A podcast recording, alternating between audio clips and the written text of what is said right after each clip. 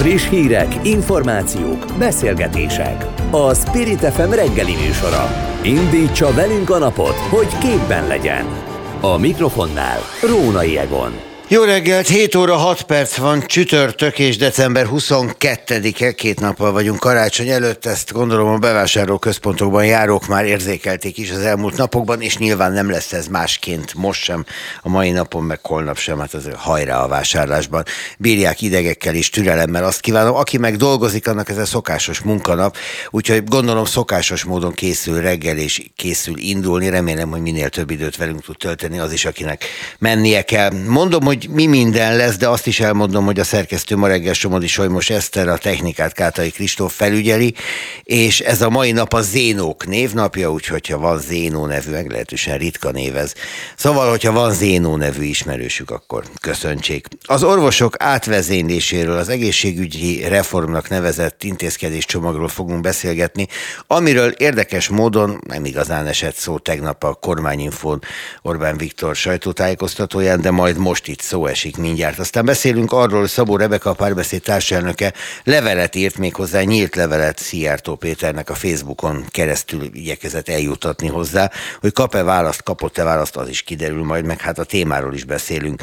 Bot Péter Ákost, a Magyar Nemzeti Bank korábbi elnökét, közgazdász professzort fogom kérdezni a 2023-as finanszírozási tervről, és beszélünk majd arról is, hogy Orbán Viktor megnevezte az inflációért a felelőst, hát ha hiszik, hanem nem ő az, hanem Matolcsi György, a jegybank elnöke, aki nyilván valóban visel felelősséget a Magyarországi inflációért bank, jegybank elnökként, de hát, hogy ez osztott felelőssége, vagy kizárólag az övé, ezt is megtudakolom majd Bot Péter Ákostól, meg hát sok minden mást.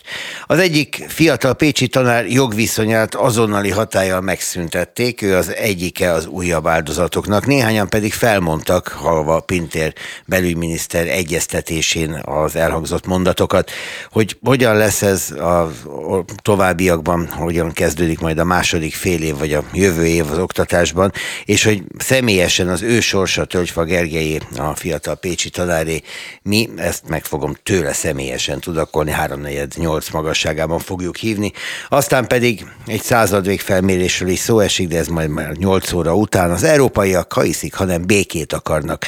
És akkor jön a konklúzió, békét akarnak, és nem szankciókat. Ez a századvég kutatásának az eredménye. Személyesen a kutatást vezető Kiszeli Zoltánt fogom ezügyben kérdezni, de mondom, ez már 8 óra után lesz. Koncentráljunk arra, hogy mi következik. Most az egészségügyel kezdünk. Spirit FM 92.9 a nagyváros hangja. 92.9 136 igen, 56 nem és egy tartózkodó szavazattal az év utolsó ülésnapján elfogadta az országgyűlés az egyes egészségügyi tárgyú törvények módosítását, amelyel az egész ellátórendszer működése megváltozik. Az egészségügyi reformról beszélgetünk dr. Lukács László Györgyel, a Jobbik egészségügyi szakpolitikusával. Jó reggelt kívánok! Itt a doktor elnevezés az mennyire köti önt az egészségügyhez magához? Jó reggelt kívánok, és köszöntöm a Spirit FM hallgatóit. A doktor az nem köti, mert én jogász végzettségű vagyok, de egészségügyi közgazdaságtan tanultam, tehát ennyiben talán közelebb vagyok. De azért a, a jobb kapcsolat. Gyomorontással ne önhöz forduljunk. Hozzám ne forduljanak ilyenekkel, legfeljebb a banális tanácsokat tudom adni. Az én feladatom, vagy a mi feladatunk az, hogy nem a gyógyításra, hanem a gyógyításnak a feltételeit biztosítsuk, tehát lényegében, hogy jól működjenek a kórházak, jól finanszírozottak legyenek, a dolgozók jól érezzék benne magukat, mert akkor lehet a beteget a legjobb minőségű. Hát ha ez ennyire egyszerű lenne, akkor most mondom is, hogy ezt szólnak. el. Jó, rendben van, ezek a hát- feladatai el. Na most ellenzéki ez politikusként lenne, ez, ez nem egyszerű, feladat, gondolom. Igen. Nem, ez mindig egy kormányzati feladat, és ezért nagyon szomorú látni azt, ami most a parlamentben ugye legutoljára elfogadásra került, ez a törvény ez nem egy átfogó reform, ez az egészségügynek egy ilyen soron következő, mondjuk úgy, hogy ilyen széria javítása, ami megint nem ad választ és nem ad megoldást azokra az alapvető gondokra, ami ugye az emberi erőforrás hiány, az egyre drágább egészségügy, és azt, hogy a betegeknek ne kelljen egyébként nagyon messzire utazni, tehát egy jó minőségű életes helyben kapjanak. Ezekre nem ad választ, cserébe ugye a dolgozóknál bizonytalanságot szült, az orvosi kamarának, illetve a szakdolgozói kamarának most már a reakcióból világosan lehet látni, sőt most már Fideszes polgármester, talán Sátra a Jóihely polgármester is szomorúan konstatálta, hogy ez következik, és ez egy halom olyan intézkedést hozott, ami nem abba az irányba megy, hogy a közösségeknek több beleszólása legyen, hanem lényegében koncentrálja, központosítja az egészségügyben a döntést és az erőforrásokat. Ugye ezt sokféleképpen nézhetjük, mert hogy ha belegondolunk képviselő úr, itt sok esetben, ugye lásd ügyeleti rendszer, vagy éppen a kórházak helyzetének megoldása, vagy annak szándéka azt mutatja, hogy úgy áll hozzá a kormányzat, hogyha nem találunk elég embert, hogyha nem találunk más megoldást, akkor hatalmi szóval belenyúlunk és megoldjuk. Ami szintén persze egy kormányzat feladata, mert hogy határozottan kell lépni, de mondjuk itt van az ügyeleti rendszer kérdése, vagy itt van a házi orvosi kérdés. Uh-huh. Hogyha nem találnak házi orvost fél éven belül ahhoz a praxishoz, akkor joga van innentől kezdve a rendszernek magának kijelölni egy házi orvost bárhonnan a környékről, és akkor onnantól kezdve ő a házi orvos és punktum. Hát hányan fogják ezt vállalni? Igen. Igen, ez, ez is egy megoldás. Látjuk, hogy a kormány szereti ezt a központosított ráerőltetett megoldást. Ezzel szemben Európában és a világ más táján, ahol szintén egyébként erőforrás problémával küzdenek, ez nem egy új keleti dolog, és nem csak Magyarországot érinti. Nálunk nehezebb helyzetben lévő országok is egyébként oldották már meg jól ezt a feladatot. Ők azt csinálták és úgy csinálják, hogy a megfelelő finanszírozást, tehát az ösztönzőket odaadják. Ugye ez nem egyébként csak finanszírozás, az életpálya modellek, technikai feltételek, és amikor ezek biztosítottak, a rendszer, mint, mint egy ilyen különleges folyadék mindig feltölti a teljes űrt, és teljesen kitölti, és az ellátás lényegében teljes lefedettséget biztosít. Hozzáteszem, Magyarország egy nagyon ideális helyzetben van, mert földrajzilag is, nagyon egységes, tehát jól koncentrált, és egy jó méretaránya van, ugye körülbelül 10 millió lakos, ez egy nagyon könnyen és jól vezényelhető ellátást jelentene, és nagyon jól lehetne ezt kialakítani elképesztően nagy kár, hogy az elmúlt 12 évben, meg az azt megelőző években nem sikerült kialakítani egy ilyen konszenzusos egészségpolitikát, amivel az összes nyavajáját az egészségügynek, amit 30 év alatt összeszedett, meg lehetett volna oldani, és nagyon sajnáljuk. De az biztos nem megoldás, hogy önkormányzatoktól veszünk el döntési lehetőséget, az emberektől a legközelebbi ponttól veszük el a döntési lehetőséget, és valahol majd ezt egy országos intézetben eldöntik, mert az azt jelenti, hogy nem a helyiek érdekét, hanem valami központi, egy Excel tábla vagy egy tervezőasztal melletti véleményt fognak figyelembe. De hát ugye a kórházak esetén is nagyjából ez történik. Egyfelől a városi kórház és a megyei kórház fogalmát meghatározzák a fekvőtek ellátás differenciálása érdekében, ráadásul nem megyei, most már azt kell mondanom, hogy a vármegyei Vár kórház fog. Igen, igen, ezt még meg kell szoknom. És, és hát ugye az az alapelv, hogy a Városi Kórház egyfajta 24 órás ügyelet legyen, a Vármegyei Kórház pedig ellátórendszert működtessen. Na most Ebben van logika megint csak, csak az átgondoltság és a vezényelhetősége az orvosoknak és a, a szakápolóknak az, ami itt megint csak kiveri a biztosítékot a jelek szerint az orvos szakmánál. Igen, hát ez az ő részükről ugye ez azért érthető, mert azért mégiscsak családos emberekről beszélünk, akik ráadásul nem egy megszokott munkarendben dolgoznak, hanem nagyon sokszor ugye ügyeletet látnak el, vagy óránkon túl, tehát túl munkában dolgoznak. Hogyha valakinek, és ez van a törvényben, három órát kell vezényelhetőnek lennie, tehát ez azt jelenti, hogy ilyen távolságba kell elutaznia, gondolhatjuk, hogy milyen hatással lesz az ő munkateljesítményére és a magánéletére is. Tehát hogy ez egy rendkívül alatszomos belenyúlás az ő életükbe. De ami a kórházakat illeti, és itt hadd hívjam fel a figyelmét mindenkinek arra, ami az elmúlt időszakban leépülés szintjén ment, az önmagában nem volt kórházbezárás, de ezek a kórházak, jó részek is kórházak már kiürültek. Tehát lényegében eltüntették onnan azokat az aktív ellátásokat, amely a lakosság kedvére és az ő szolgálatukra volt ott, és amelyet az önkormányzatok nagyon szépen fenntartottak, és még 2014-ig nagyjából, ameddig az ő fenntartásukban volt ez, addig nagyon szépen működtettek. Én voltam önkormányzati képviselő nálunk, hetente jött be beszámolni a kórházigazgató arról, hogy mi történik, és az önkormányzatok kifejezetten jó gazdái voltak, de azt látjuk, mióta az állam a gazdája ennek, lényegében leépítések vannak, és a mostani feltételszabások is lényegében csak egy dologra koncentrálnak, hogy a kórháztábla megmaradjon, de azt, hogy emögött tartalom is legyen, arra nem koncentrál. Ez a probléma, hiszen az embereket az érdekli, hogy milyen tartalommal tudnak ott gyógyulni, és milyen szolgáltatások érhetőek el. Tiltakozik az orvoskamara. Mit gondol, milyen hatásfokkal bír ez majd? Kérdezem azért is, mert az orvoskamara konkrétan azzal fenyegetőzik, hogy több száz, ha lehetséges, és meg tudja szervezni, akkor akár több ezer orvos felmondását is tartalmazó anyagot fog átnyújtani a kormánynak. Igen. Az orvosi kamarának mindenben igaza van. Az orvosi kamarának egyre nagyobb és egyre jobb a megbecsültsége az orvosok között, tehát a szavát ezt komolyan kell venni. Az, hogy az ő szavukat, tehát hogy a kamarának a, a kiállását mennyire veszi komolyan a kormány, az pedig nem a kamarán fog múlni, hanem a mögötte lévő dolgozókon, tehát magán az orvosoknak, illetve a szakdolgozóknál majd a szakdolgozói tömegnek a hangján, azt lehet látni, és ezt lehet tudni, és a pedagógus tüntetésekből is ezt lehetett leszűrni. Ha kellő erő van, és a szakma egységesen tudja képviselni az álláspontját, akkor a kormánynak azt meg kell hallani és változtatnia kell.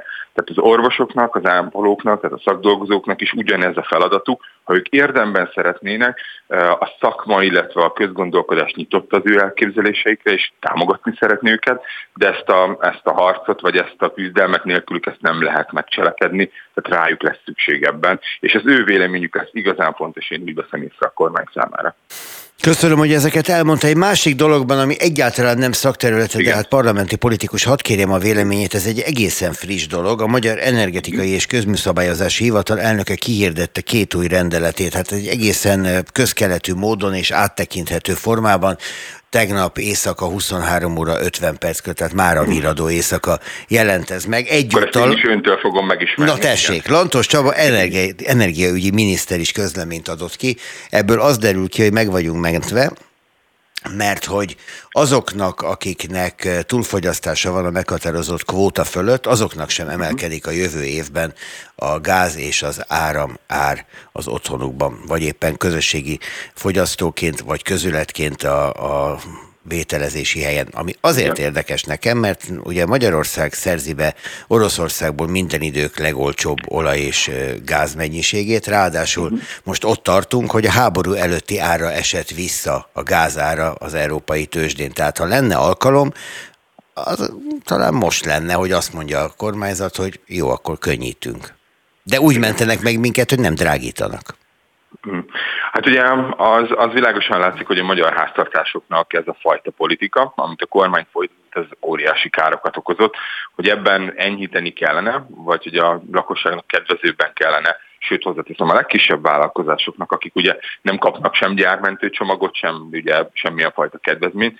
Szóval, hogy az ő vállukon valamilyen módon könnyíteni kellene a terhet, az biztos. Ha ilyen döntések jönnek be, és legyen róla esetleg parlamenti vita, mi ezt nagyon szívesen támogatjuk. Mi mindannyian abban vagyunk érdekeltek, hogy a magyar háztartásoknak kevesebbet kelljen költeni a rezsire, és ne legyenek egyébként egy veszélyben, tehát ne legyenek annyira kitéve a piaci áraknak, hiszen ezek az elmúlt időszakban azért nagyon változóak voltak. Őszintén megmondom, hogy a rendeletet nem ismerem, de meg fogom nézni, lehet, hogy most egyből a telefon után oda is ülök, és megnézem, hogy mi is jött ki, és ez mi, miként fogja érinteni akár a mi családunkat, vagy bárki mást, hiszen mindannyian nagyjából hasonló problémával. Hát ha nem fogyasztanak túl sokat, akkor sehogy, mert marad minden, ahogyan van. Ha túlfogyasztók, akkor is sehogy, mert marad minden, ahogyan van. Na hát akkor ez, ez puding próbálja az evés, azért ezt meg fogom nézni, hogy ez valóban így. Képviselő köszönöm, köszönöm szépen, hogy itt volt velünk. Dr. Lukás László György, a Jobbik alelnöke volt a vonalban. Viszont hallásra. Viszont hallásra.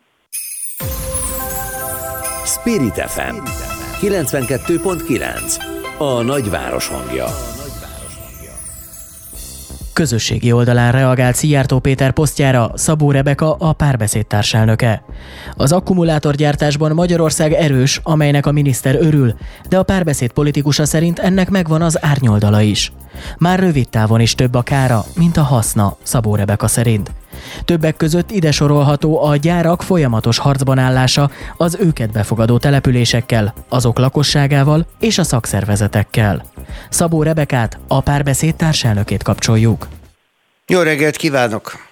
Jó reggelt kívánok! Nem fogadja el azokat az érveket, amik azt mondják, hogy munkahelyteremtés, GDP növekedés, hogy az akkumulátorgyár vagy gyárak, mondjuk a Debreceni a legközkeletűbb példát használva, jót tesz a térségnek, hogy oda koncentrál ipart, kiszolgál olyan létesítményeket, amelyek eddig üresen álltak, és így tovább.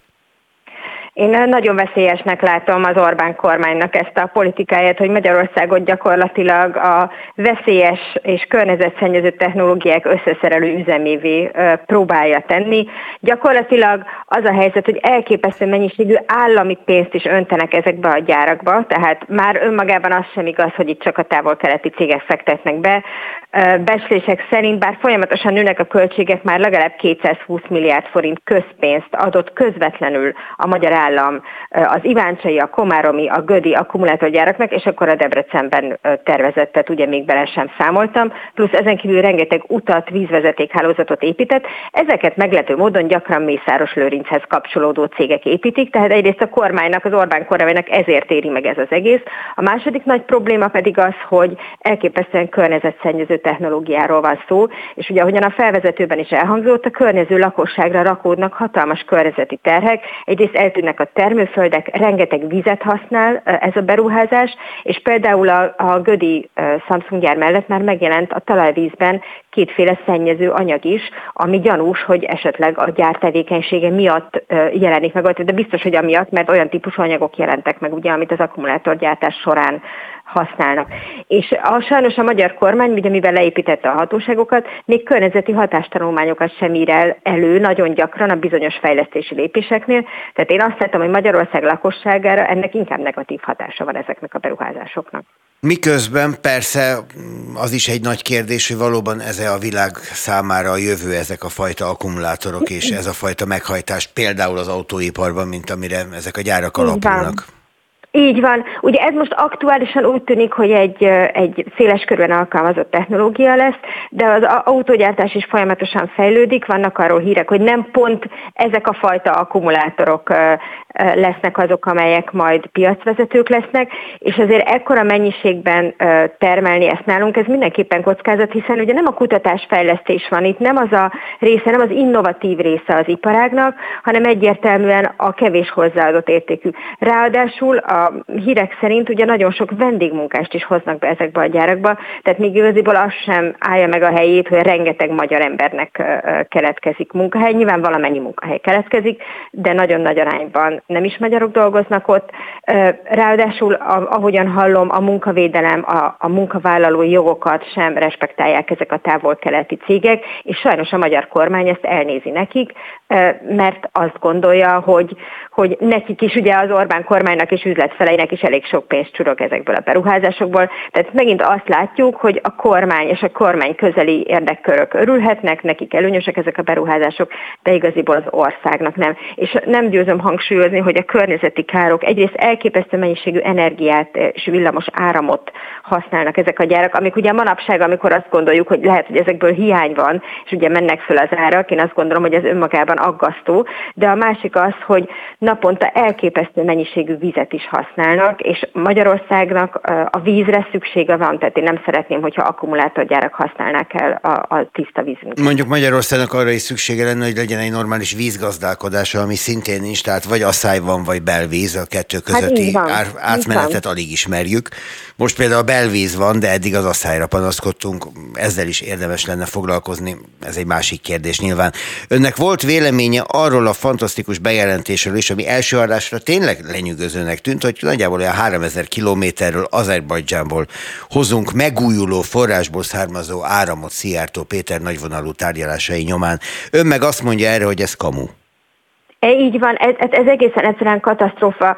Aki ért hozzá, de ez elég könnyű belátni, ugye az elektromos áram hosszú távon szállításának nagyon nagy a vesztesége. Tehát ez egy elképesztő drága beruházás, 3000 kilométert lerakni, ebből több mint 1000 kilométer tenger alatti vezeték lenne, nagyon nagy az elektromos áram vesztesége, és azt kell látni, hogy a megújuló energiát mindenhol a világon saját maguk termelik. Ez a lényege a megújuló energiának. Nekünk kell megtermelni, esetleg lehet nyilván környező országokkal hálózatot kialakítani, annak van értelme. Annak nincs, hogy 3000 kilométerről megújuló energiát hozunk rá, de honnan tudjuk már, bocsánat, hogy Azerbajdzsánban pont megújuló módon termelik azt az energiát. Én megnéztem, és jelenleg 5% Azerbajdzsánban a megújuló energia részaránya. Nem igazán értem, hogy hogyan fognak még nekünk ebből adni. Itt nyilvánvalóan megint valamiféle Hát egyrészt akár valamiféle lopásról van szó, amit gondolom majd a kormány közeli cégek itt a beruházáson nyerhetnek. Másrészt meg ez az egész keleti nyitás, azt kell látni, hogy folyamatosan kiszolgáltatnak minket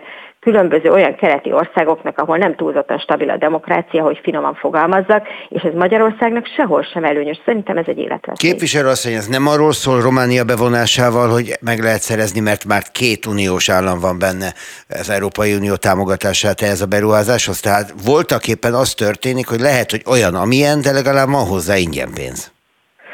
Biztos vagyok benne, hogy ez is ott van. Ugye az Orbán kormány mindenféle uniós forrást igyekszik lehívni, pláne ugye mostanában, amióta a korrupció gyanú miatt ugye az Európai Unió azért igen azzal azt jelzi, hogy nem fogja feltétlenül nélkül adni ezeket a pénzeket. Mi a párbeszédben zöld pártként minden esetre azt gondoljuk, hogy a Magyarország energiaellátása az egy magyar biztonsági kérdés, tehát elsősorban nekünk kell ezeket megtermelni ezeket, és van megújuló lehetőség, tehát például ugye itt lenne a szélenergia, ami ugye még mindig tilos Magyarországon, ugye tönkretették a napelemek betáplálási lehetőségét is, tehát az Orbán kormánynak a párbeszéd szerint azon kéne dolgoznia, hogy ezt a lehetőséget itthon az országban biztosítsa, és valóban fenntartható legyen az energiatermelésünk, mert ha 3000 kilométerről hozzuk az áramot, az nem lesz fenntartható. Van a párbeszédnek, vagy önnek személyesen véleménye a tegnap az Orbán Viktor nemzetközi sajtótájékoztatóján elhangzottakról? Pedagógus ügyben, vagy az ország helyzete, külpolitikai helyzete, vagy bármely más témakörben? Nézze, az a helyzet, hogy én ezt egy ilyen szánalmas évvégi mindenféle hazugságok összehordásának láttam ezt a tegnapi, hát nem is tudom, évértékelő sajtótájékoztatót.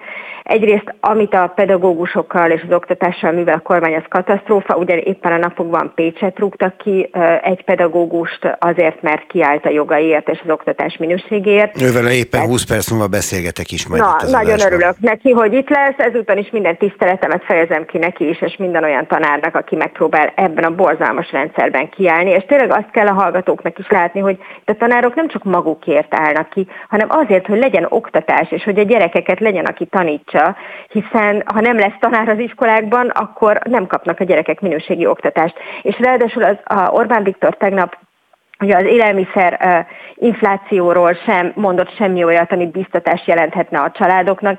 Katasztrofális, hogy micsoda élelmiszerárak vannak. Itt a karácsony egyre nehezebb az embereknek megélni. Egy hatalmas válságban, amit az Orbán kormány megszorításokkal kezel. Erről persze nem beszélt tegnap, hanem mindenféle hetet havat összehordott. Én azt látom, hogy, hogy nem, nem érdekli Orbán Viktort az, hogy a magyar családokkal mi van, csak az, hogy az ő érdekköreiknek a zsebét minél jobban Hát két megszél. többenetes dolgot azért mondott Orbán Viktor. Egyrészt eh, revolver újságírásnak nevezte a, a BBC tudósítójának kérdésére válaszolva azt, hogy interjút készítene, például ő személyesen vele. Másfelől pedig, és ez talán jobban érinti a családokat valóban, meg kijelölte, hogy kifelel az inflációért Magyarországon, most nem annyira Brüsszelre mutogatott, hanem konkrétan Matolcsi Györgyre. Ja, hát mondjuk ezek a belháborúk itt Matolci és Orbán között, ezek, hogy mondjam, inkább kicsit szánalmasak. Én az, hogy Matolcsi elmondta, hogy mekkora nagy bajban van a magyar gazdaság, és micsoda gazdasági válság felé robogunk, azért, mert az Orbán kormány rossz döntéseket hoz. Ez egy igazságbeszéd volt, de nyilván az, hogy az ő személyes viszonyuk most hogyan alakul, az azt gondolom, hogy a magyar embereket talán kicsit kevésbé érdekli, mint sem az, hogy az eredmény, hogy valóban egy, egy mély gödör felé száguld a magyar gazdaság, mert Orbán Viktor ugye ész nélkül szórja a pénzt, és utána pedig nem képes egy stabil gazdaságot kialakítani. Az pedig, amit az újságírásról gondol, hát igen, azért egészen elképesztő, hogy gyakorlatilag személyes sértésnek veszi Orbán Viktor, hogyha tőle egy újságíró kritikus kérdést mer feltenni. Ugye láthattuk a Telex videóján is nem olyan régen, amikor próbálták szóra bírni a miniszterelnököt, és gyakorlatilag erre némasággal válaszolt. Na jó, hát pont a templomból jött, na. Ó, bocsánat, igen. Hát ugye erre, hogyha máskor rendesen válaszol az újságíró kérdésére, akkor nem kéne akkor kérdeznem. Ő Ezt mondta Nick Torp is, a BBC újságírója. Hát ugye? ugye? A párbeszéd társelnökét hallották itt az aktuálban, Szabó Rebekát. Boldog karácsony kívánok önnek! Köszönöm a beszélgetést, és én is önnek is, és a hallgatóknak. Viszont hallásra. Boldog ünnepeket kívánok! Friss hírek, információk, beszélgetések. A Spirit FM reggeli műsora. Indítsa velünk a napot, hogy képben legyen. A műsorvezető Rónai Egon. A kormány továbbra is elkötelezett a költségvetési hiánycél és az államadóság tartása mellett, amennyiben szükséges, további intézkedéseket is készek vagyunk hozni, mondta kedden a 2023-as finanszírozási terv bemutatása kapcsán Varga Mihály pénzügyminiszter. Jövőre szeretnék elkerülni a meredek visszaesést. Most másfél százalékos gazdasági növekedéssel számolnak, az infláció vonatkozásában pedig 15 százalékossal. Bot Péter Ákossal, a Magyar Nemzeti Bank korábbi elnökével beszélgetünk a következő percekben. Professzor úr, jó reggelt kívánok! Jó reggelt kívánok, Ega. Örülök, hogy itt van. No szóval, készülhet Varga Mihály már most a további lépésekre, vagy elérhetőek azok az elképzelések, célok, amiket megjelölt? Mm, valószínűségi változó, mindegyik egy ilyen gyorsan változó világban. Ami a növekedést illeti, az elemzők többsége nulla körüli eh, nemzeti jövedelem változást vár, tehát eh, vagy növekszik, vagy nem növekszik, de kicsivel. A kormány előrejelzése egy kicsit optimistább és eh, hát ami a deficitet illeti, az viszont mindig szándék kérdése, mert az infláció, a növekedés az azon múlik, hogy az a pár tízmillió befolyásoló tényező hogyan alakul, de a deficit az kormányzati hatáskör. Hát amennyi adót beszednek és amennyit elköltenek, az megadja két oldalt, ami közte van az hiány vagy a többlet. Tehát ha le akarják vinni a hiány, tehát lesz hiány következő évben, de csak mondjuk 2000 milliárd forintocska, ami nem kis összeg, ahhoz az kell, hogy ne költsenek túl sokat, és hát szedjék be az adókat. Úgyhogy az megoldható. Hogy az infláció meg a többihoz hogyan alakul a finanszírozás, no, az már átvezet a világ eh, piachoz és a világ pénzügyeihez, arra nincs ráhatása a magyar kormánynak. Hát az inflációra azért valamennyi nyilván van, mint ahogy tegnap megtudtuk Orbán Viktortól, ő például nem érti, hogy az ársapka az miért lenne infláció növelő hatású, amikor éppen lenyomni szándékozik vele az inflációt. Mondjuk 12 év kormányzás utána valaki, sőt összesen 16, nem érti ezt az alapvető helyzetet, az elég sokat mondó. Hát igen, igen, igen. Szóval lépjük át ezt a pontot, hogy mit szeretnének a politikusok. Én arról beszéltem, hogy hogy lehet -e diktálni az inflációnak, inflációnak nem lehet diktálni, hát lehet hatni azokra a tényezőkre, amik hatnak az inflációra, például ezek között ott van maga a deficit, hát ha leszorul a a hiány nem önti a pénzt a gazdaságba, mármint a jövő generáció pénzét a gazdaságba, a kormányzat akkor kevésbé fűti az árakat, erősíti a pozíciót, hogyha nagyobb a bizalom a Nemzeti Bankba, az államba, a forintba, szóval sok mindentől függ a dolog, csak nem lehet, hogy is mondjam, törvénybe rakni. A, a adósságot lehet, bele is került az alaptörvényünkbe egy-két helyen konkrét szám. Na mindegy, tehát térjünk arra vissza, hogy elég bonyolult helyzet van. A, amit én hallottam, az új új, új szempontot nem nagyon lehetett hallani azon kívül, hogy hát mit szeretne a kormány például, hogy az infláció lemenjen, és egy számjegyű legyen jövő ilyenkor. Ezt reálisnak hát, látja? Hát ha az infláció megfogadja és megrezzen és összehúzza magát, akkor igen. Aha, szóval, hogy igazából ijesszük jól meg. Hát ugye, amit korábban mondtak, az hihető volt, az volt, hogy meg kell felezni jövő decemberre, az már teljesíthető, mert ha Na, mondjuk, de az 15 százalék. Ha hát mondjuk, mondjuk fölmegy, fölmegy 25-re december per december, annak a fele 12, az már, na jó, hát szóval sok mindent el tudok képzelni. Van egy, egy összefüggés, amit, amit nem szívesen mondok végig, de az inflációt azt szorítja le vannak az ütemét, hogyha nagyon nagy a visszaesés. Tehát az, hogy egyszerre, hogy növekedjen is a gazdaság és megfeleződjön az infláció, erre, erre nem volt példa a, az Ezt a gazdasági növekedést, ezt, ezt úgy emlegeti mindig a kormányzat, mint hogyha ez lenne az a bizonyos csodafegyver, ami mindennel megoldás. Miközben vannak olyan vélekedések, hogy a GDP növekedése nem az egyetlen olyan szám, amire, amiben kapaszkodni lehet és kellene. Hát persze, persze, az, az egyfajta mutatója valaminek, és abban nincs benne például, az sok minden nincs benne, de hát a lakossági fogyasztás az egy komponense ennek, de attól elég függetlenül alakul. Így lehetett az, hogy viszonylag jók a magyar GDP, tehát bruttó hazai termék növekedési mutatók, miközben a magyar jövedelem szintje az Európában most már, majd az Európai Unióban most már csak a bulgár szintet tudja leelőzni. Ebből az is következik, hogy valahol vannak jövedelmek, tehát az a vállalati szférában, meg, meg egyéb sorokon, amelyek valahogy nem jutnak el a lakosság. Szóval a helyzet elég bonyolult, és nem lettem sokkal okosabb a legutóbbi heti, vagy napi, legutóbbi napok, hát most a napokban számoljuk azért a időváltozását kormányzati bejelentéseitől. Tegnap azt mondta Orbán Viktor, előbb idéztem már egy gondolatot, hogy ő nem érti, hogy az ársapkák azok miért növelik az inflációt. Erről egyébként gondol valamit? Hát a, a, jó, akkor a, a Nemzeti Bank egy korábbi szakaszban azt mondta, hogy az inflációs indexet visszafogja az, hogy vannak ezek a hatósági árak, amit ugye hát angolból visszafordítva ársapkának mondanak, de hát hívjuk őket becsületesen hatósági árnak. Aztán utána újra számoltak, valamint mint hogy össze is veszett volna egy-két ember, és most kiderítették, hogy nem csak, hogy nem fékezi, hanem inkább növeli az inflációt. Én magam arra hajlok, hogyha valóban 5-6-8 termékre ráraknak árrögzítést, élelmiszer például, és a másik pár ezer termékre nem raknak rá, szerencsére mondom én, akkor az a másik pár ezer termék elkezd drágulgatni, mert a boltosnak ki kell termelni a működési költségeket, és ne felejtsük el, hogy az új kormány nyáron nagyon nehezen alakult meg, nagyon nehezen döntött, de az első döntés az volt, hogy újabb adókat rakott a vállalatokra. És elmondták akkor büszkén, hogy Hát ezt a vállalatok kapják, és nem a lakosság. De ez megint kicsit olyasmi, mint ez a ásrapka ügy, hogyha valaki három percet gondolkozik, akkor ő rájön, hogy minden teher a vállalati szférán, pláne, hogyha egyszerre is mindenkit elér, akkor az azt váltja ki, hogy hát bólintanak, és megemelik a, a eladási árikat, mert nem is tudnak más csinálni. Na, szóval ennyit az ársapkáról. A, a, akkor mondom a, tovább, jó? Tehát a másik, jaj, amire, nem, nem, nem. a másik, amire kíváncsi lennék, hát ő jegybankelnök volt.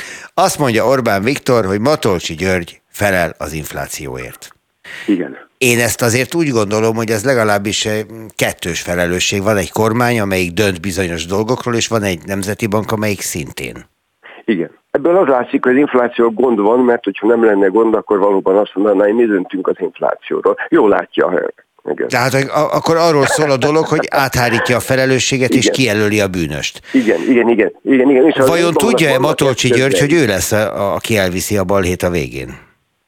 Hát, azért, a, hát ez egy bonyolult és hosszú téma, és én nem akarok foglalkozni a jegybankkal, meg annak a működésével, ha csak nem muszáj, de azért azt be kell látni, hogy Európa legmagasabb inflációja nálunk van. Hozzáteszem, hogy azért ami miatt ennyire elszakad az összes többi térségünkbeli országhoz képest, tehát a románokhoz, lengyelekhez, eh, litvánokhoz képest, az azért inkább kormányzati ügy, mert a, pontosan az árszabályozásnak a szerencsétlenkedései, ez az óriási eh, államháztartási hiány, hogy nagyobb, mint máshol, és hát igen, az, hogy a magyar forintnak a, a, a státusza nagyon bizonytalan, ez iskolai osztályzattal mérven kétharmadon állunk, miközben eh, mondjuk a lengyelek háromnegyeden állnak és hát a csehek négyes, négyes körül vannak.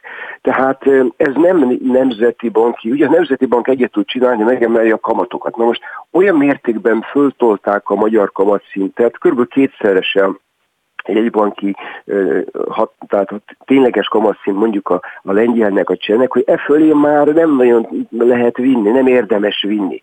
Úgyhogy a Nemzeti Bank mondhatja, hogy igaz, hogy későn, igaz, hogy ügyetlenül, de előbb-utóbb cselekedett, és most eljutott a cselekedetének a, a képességének a határáig, és innentől kezdve már nem az ő felelőssége. Tehát azt is el lehet nyugodtan mondani, a Nemzeti Bank elnökkel érdekes módon erről nem beszélt, amikor a igazságbeszédét elmondta, elmondta a másik felét, hogy a kormány politikája az elég szerencsétlen.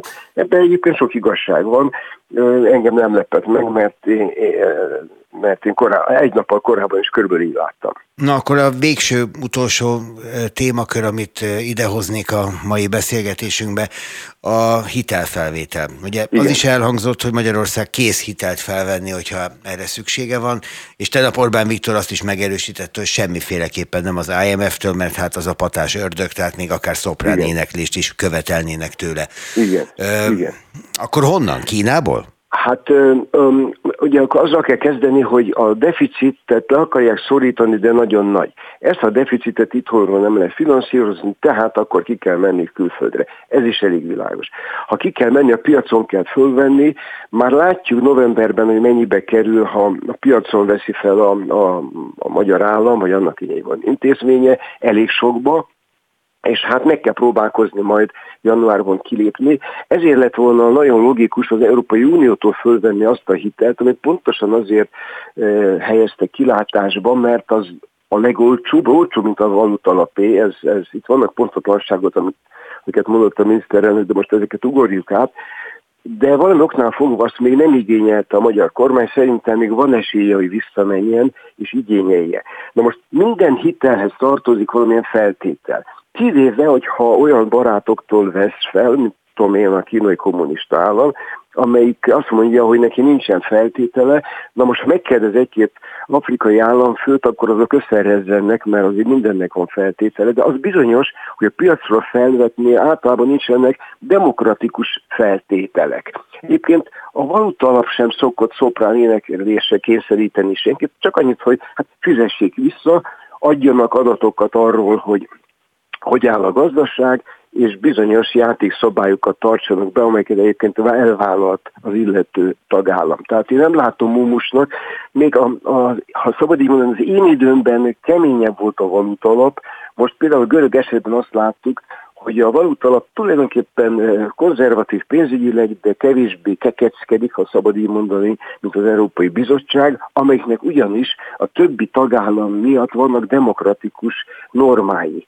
Na most hát a hallgatóra bízom, hogy, hogy mit, miért, miért okoz gondot a, a miniszterelnöknek az, hogyha olyan intézményektől venne föl telt, amelyeknek van demokratikus uh-huh. és, és szabálykövetési norma rendszere, de még csak egy utolsó pont, hogy a valuta alaphoz nem lehet csak úgy odafordulni, ha kicsit drága a külső hitel, az először anyagi bajba kell kerülni. Tehát az olyan, mint a a, a, a, a kórház, hogy az ember akkor megy be, hogyha a lábát eltörte. Ha, ha, ha még nem tört el, akkor, uh-huh.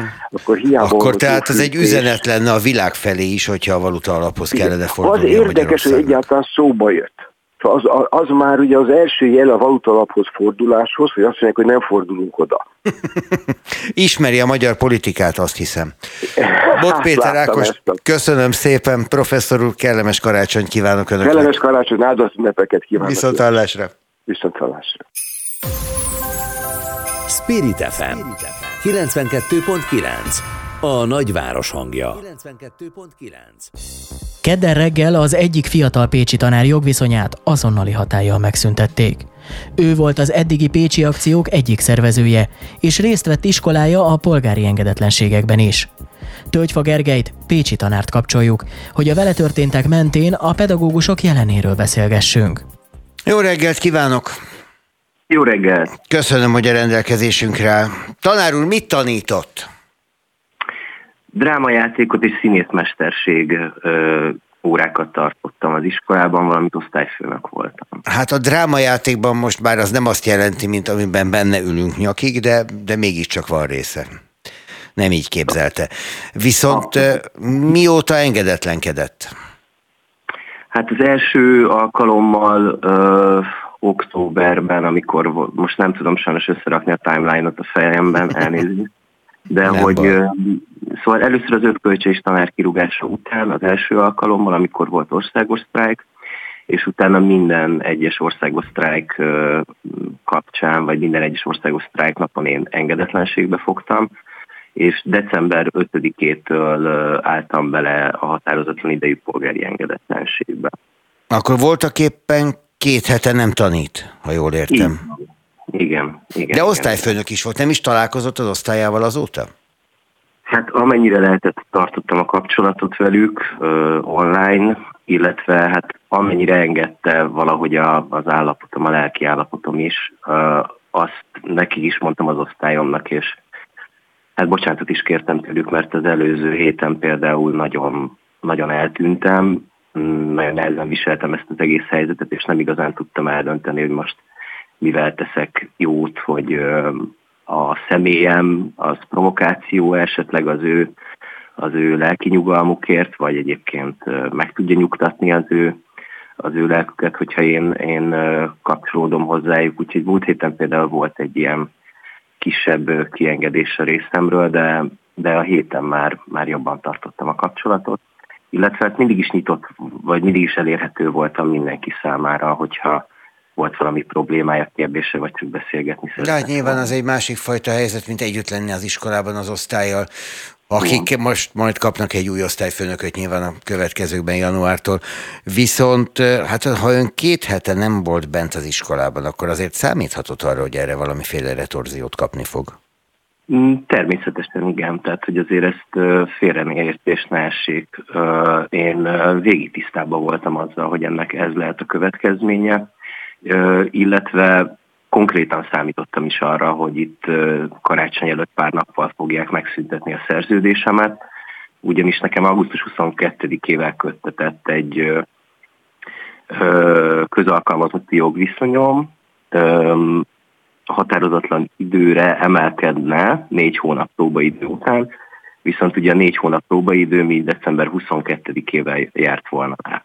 És én kb. azt is, tehát én arra számítottam, hogy ezt majd mm, még csendesebben, akár személytelenül is, amennyire lehet majd megoldják, tehát hogy megszüntetik esetleg, vagy nem hosszabbítják meg a szerződésemet.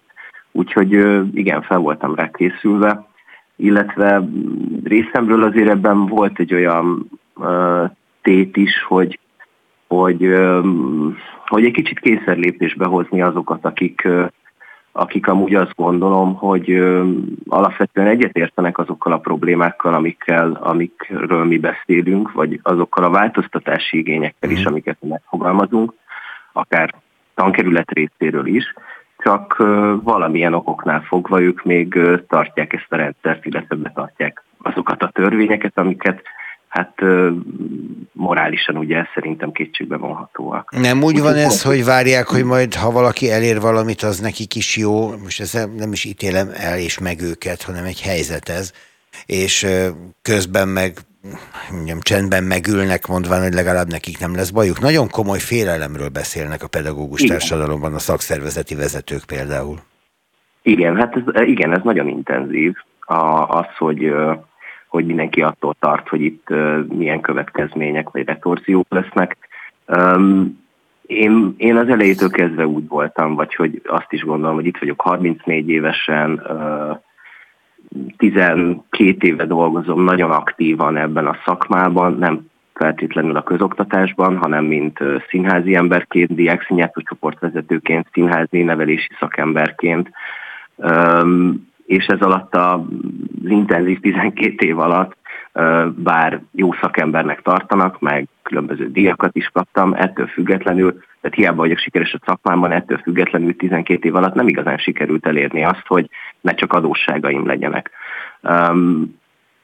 Nagyon sok pozitív energiát kaptam, és nagyon sok jó visszajelzést kapok a diákoktól, vagy akár felnőttektől, akikkel dolgozom együtt, de, de nekem szembe kellett azzal, tehát szembesülnem kellett azzal, hogy én itt nem gyarapodok csak maximum lelki szinten, egzisztenciálisan egyáltalán nem, úgyhogy én hát ez voltam, nagyjából a teljes tanártársadalomra igaz, hogyha jól értem a számokat. Majd, hogy nem, majd, hogy nem. A, a fiatal ö, pályakezdő kollégáimra biztosan, úgyhogy én abban voltam, hogy nekem már, tehát hogy én ebből a félelemből inkább bátorságot próbáltam meg meríteni, főleg úgy is, hogy azt éreztem, hogy, hogy tényleg hát már nincs mit vesztenem, csak és kizárólag azokat a, az érzelmi tölteteket, amiket a diákokkal való munka ad. Az Mennyien voltak az iskolában, akik társai voltak ebben az akcióban? Tehát ha úgy tetszik, mennyien tartottak ki ez alatt a két hét alatt, amíg ön nem ment be, ugyanúgy ők is, vagy mennyien vettek részt egyáltalán ezekben az akciókban, amikben ön benne volt? Hát az ősztől kezdve ez változott. Volt úgy, hogy például az én polgári engedetlenségem, hogy én ezt bemondtam, többen is felbátorodtak és csatlakoztak ehhez a határozatlan idei polgári engedetlenségbe december 5 heten léptünk bele, és végül is egyelőre egy, egy, egy kollégám visszalépett, ő már tanít, a többiek viszont még tartják magukat, és a kirúgásom után ki is adtak egy nyilatkozatot, hogy hogy az egyelő bánásmódot követelve kérik, hogy akkor őket is rúgják ki, hiszen ők is polgári engedetlenkednek már régóta. Néhány talán magától felmondott Budapesten, legalábbis Budapestről vannak ilyen hírek, ugye három vagy négy pedagógusról tudunk, aki meghallgatta Pintér Sándor belügyminiszter értékelését arról, hogy merre felé kellene haladni az oktatásnak, és azon nyomban felmondott. Ön hogy látja ez, mennyire lesz általános ez a felmondási hullám? Um, nehéz megjósolni, mert, mert azért ezen, tehát hogy szeretünk azért ezekkel, ezekkel a nagy indulatokkal ilyen nagy szavakat is megfogalmazni. nem tudom, minden tiszteletem, meg sajnálom is valahogy azt, aki tényleg oda jut el, hogy felmond. Sokan mondogatják, de, de nem lehet tudni, hogy ebből konkrétan mennyien jutnak el oda, hogy ebből ténylegesen cselekvés. Egy pedagógus hova megy dolgozni, hogyha nem az oktatásba? Például önnek mi lesz a személyes sorsa, azt látja már? Um, Hát még egyelőre nem, de kaptam nagyon-nagyon jó ö, kommenteket, amiben kaptam ilyen, ilyen nagyon jó ötleteket, például ö, gyárba mehetnék, vagy esetleg köztisztaságot ö, fenntartani, ezeket, ezeket lehet, hogy... Ez a menjen dolgozni, mint a többi ember típusú megközelítés? Hát, Amúgy egy fokkal igazuk, vagy valamiben igazuk van, mert biztos, hogy jobban is keresnék. Úgyhogy igazából viccet félretéve még nem igazán tudom. Uh, az biztos, hogy most gyászmunka jön, tehát hogy ezt nekem helyre kell raknom a lelkemben.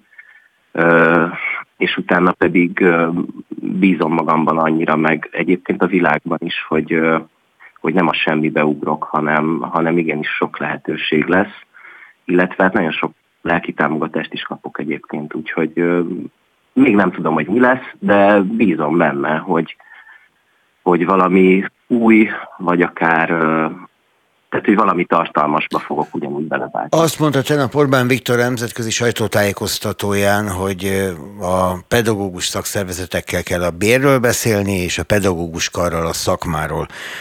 A pedagógus kar mennyire képviseli önöket, a pedagógusokat?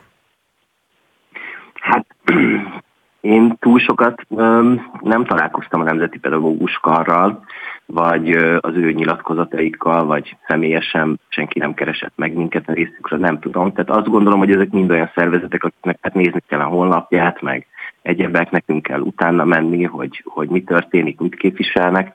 Úgyhogy Isten igazán nem tudom.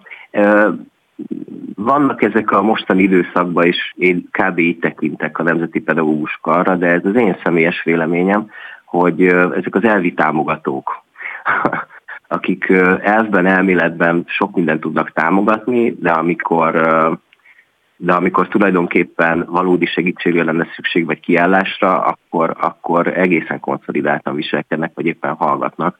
Úgyhogy én annyira nem érzem. De minden esetre az beszédes volt, hogy a Nemzeti Pedagógus Kar elnöke is maga nagyon finom szavaival megfogalmazta azt, hogy tulajdonképpen itt semmiféle előrelépés nincs, és semmit nem változtat a helyzeten ez a konzultáció, majd azért valahogy hozzátette, hogy reméli lesz még ilyen. Szóval, hát igen, bár hogyha arról beszélünk, hogy itt csak a pénzt akarják érteni a kormányzati szereplők és az oktatás minőségét, mennyiségét, magát, a dolgot nem annyira, akkor sok esély arra, hogy változás legyen a közeljövőben mégiscsak nincsen. Igen, főleg úgy, hogy senki nem ért hozzá ugye a saját bevallásuk szerint. Ez tegnap is kiderült, ugyanígy a miniszterelnök úrra hivatkozva, én például az, a számomra nagyon megnyugtató volt például, hogy ő azt mondta, hogy bár nem igazán ért hozzá, és hogy a vezetőnek nem is feltétlenül kell értenie, mert hogy jó embereket kell maga alá választania, de azért, de azért ő is tud döntéseket hozni az oktatás ügyében, úgyhogy engem valamira megnyugtatott egyébként, hogy végül is neki köszönhetjük a mindennapos testnevelést, meg a hittanoktatás fejlődését, ami ugye a gyerekek lelki egészségéért van, Hát nem tudom, hogyha ez így van, akkor úgy tűnik, hogy a magyar iskoláknak csak egy nagyon szűk réteggel kaphat lelki segítséget ettől a kormányzattól, hiszen a hittanoktatás nagy részt azért az egyházi iskolákban van. Köszönöm, hogy itt volt velünk, és hát jobbakat kívánok egy olyan karácsonyt, ami nem csak a, a szomorúságról szól, mert szerintem azért ez az időszak akármennyire is bátran beleállt a dologba, mégiscsak egy szomorú időszak, és aztán egy jobb új évet önnek. Nagyon szépen köszönöm, mindenkinek békés karácsonyt kívánok. Ma már hosszabbak a napok, úgyhogy egyre több Egy perccel, igen. Töltsfa Gergely, tanár úr, köszönöm. Viszonthallásra. Köszönöm én is, van viszonthallásra. Friss hírek, információk, beszélgetések. A Spirit FM reggeli műsora. Indítsa velünk a napot, hogy képben legyen. A mikrofonnál Rónai Egon. 8 óra 7 perc van, egészen pontosan egyébként. December 22-e egy olyan nap, amikor egy perccel hosszabb lesz már a nappal, igen, valóban. De hát azért az olyan sokat nem segít rajtunk, még mindig négy előtt megy majd le, úgyhogy aki látja egyáltalán lebukni a napot, ő is elég korán mehetne aludni, hogyha ezt a napnyugtához kellene kötnünk. Szerencsére nem így van. Így aztán négy óra után is lesz élet, például forgalomban, bevásárlóközpontokban, és így tovább, és így tovább.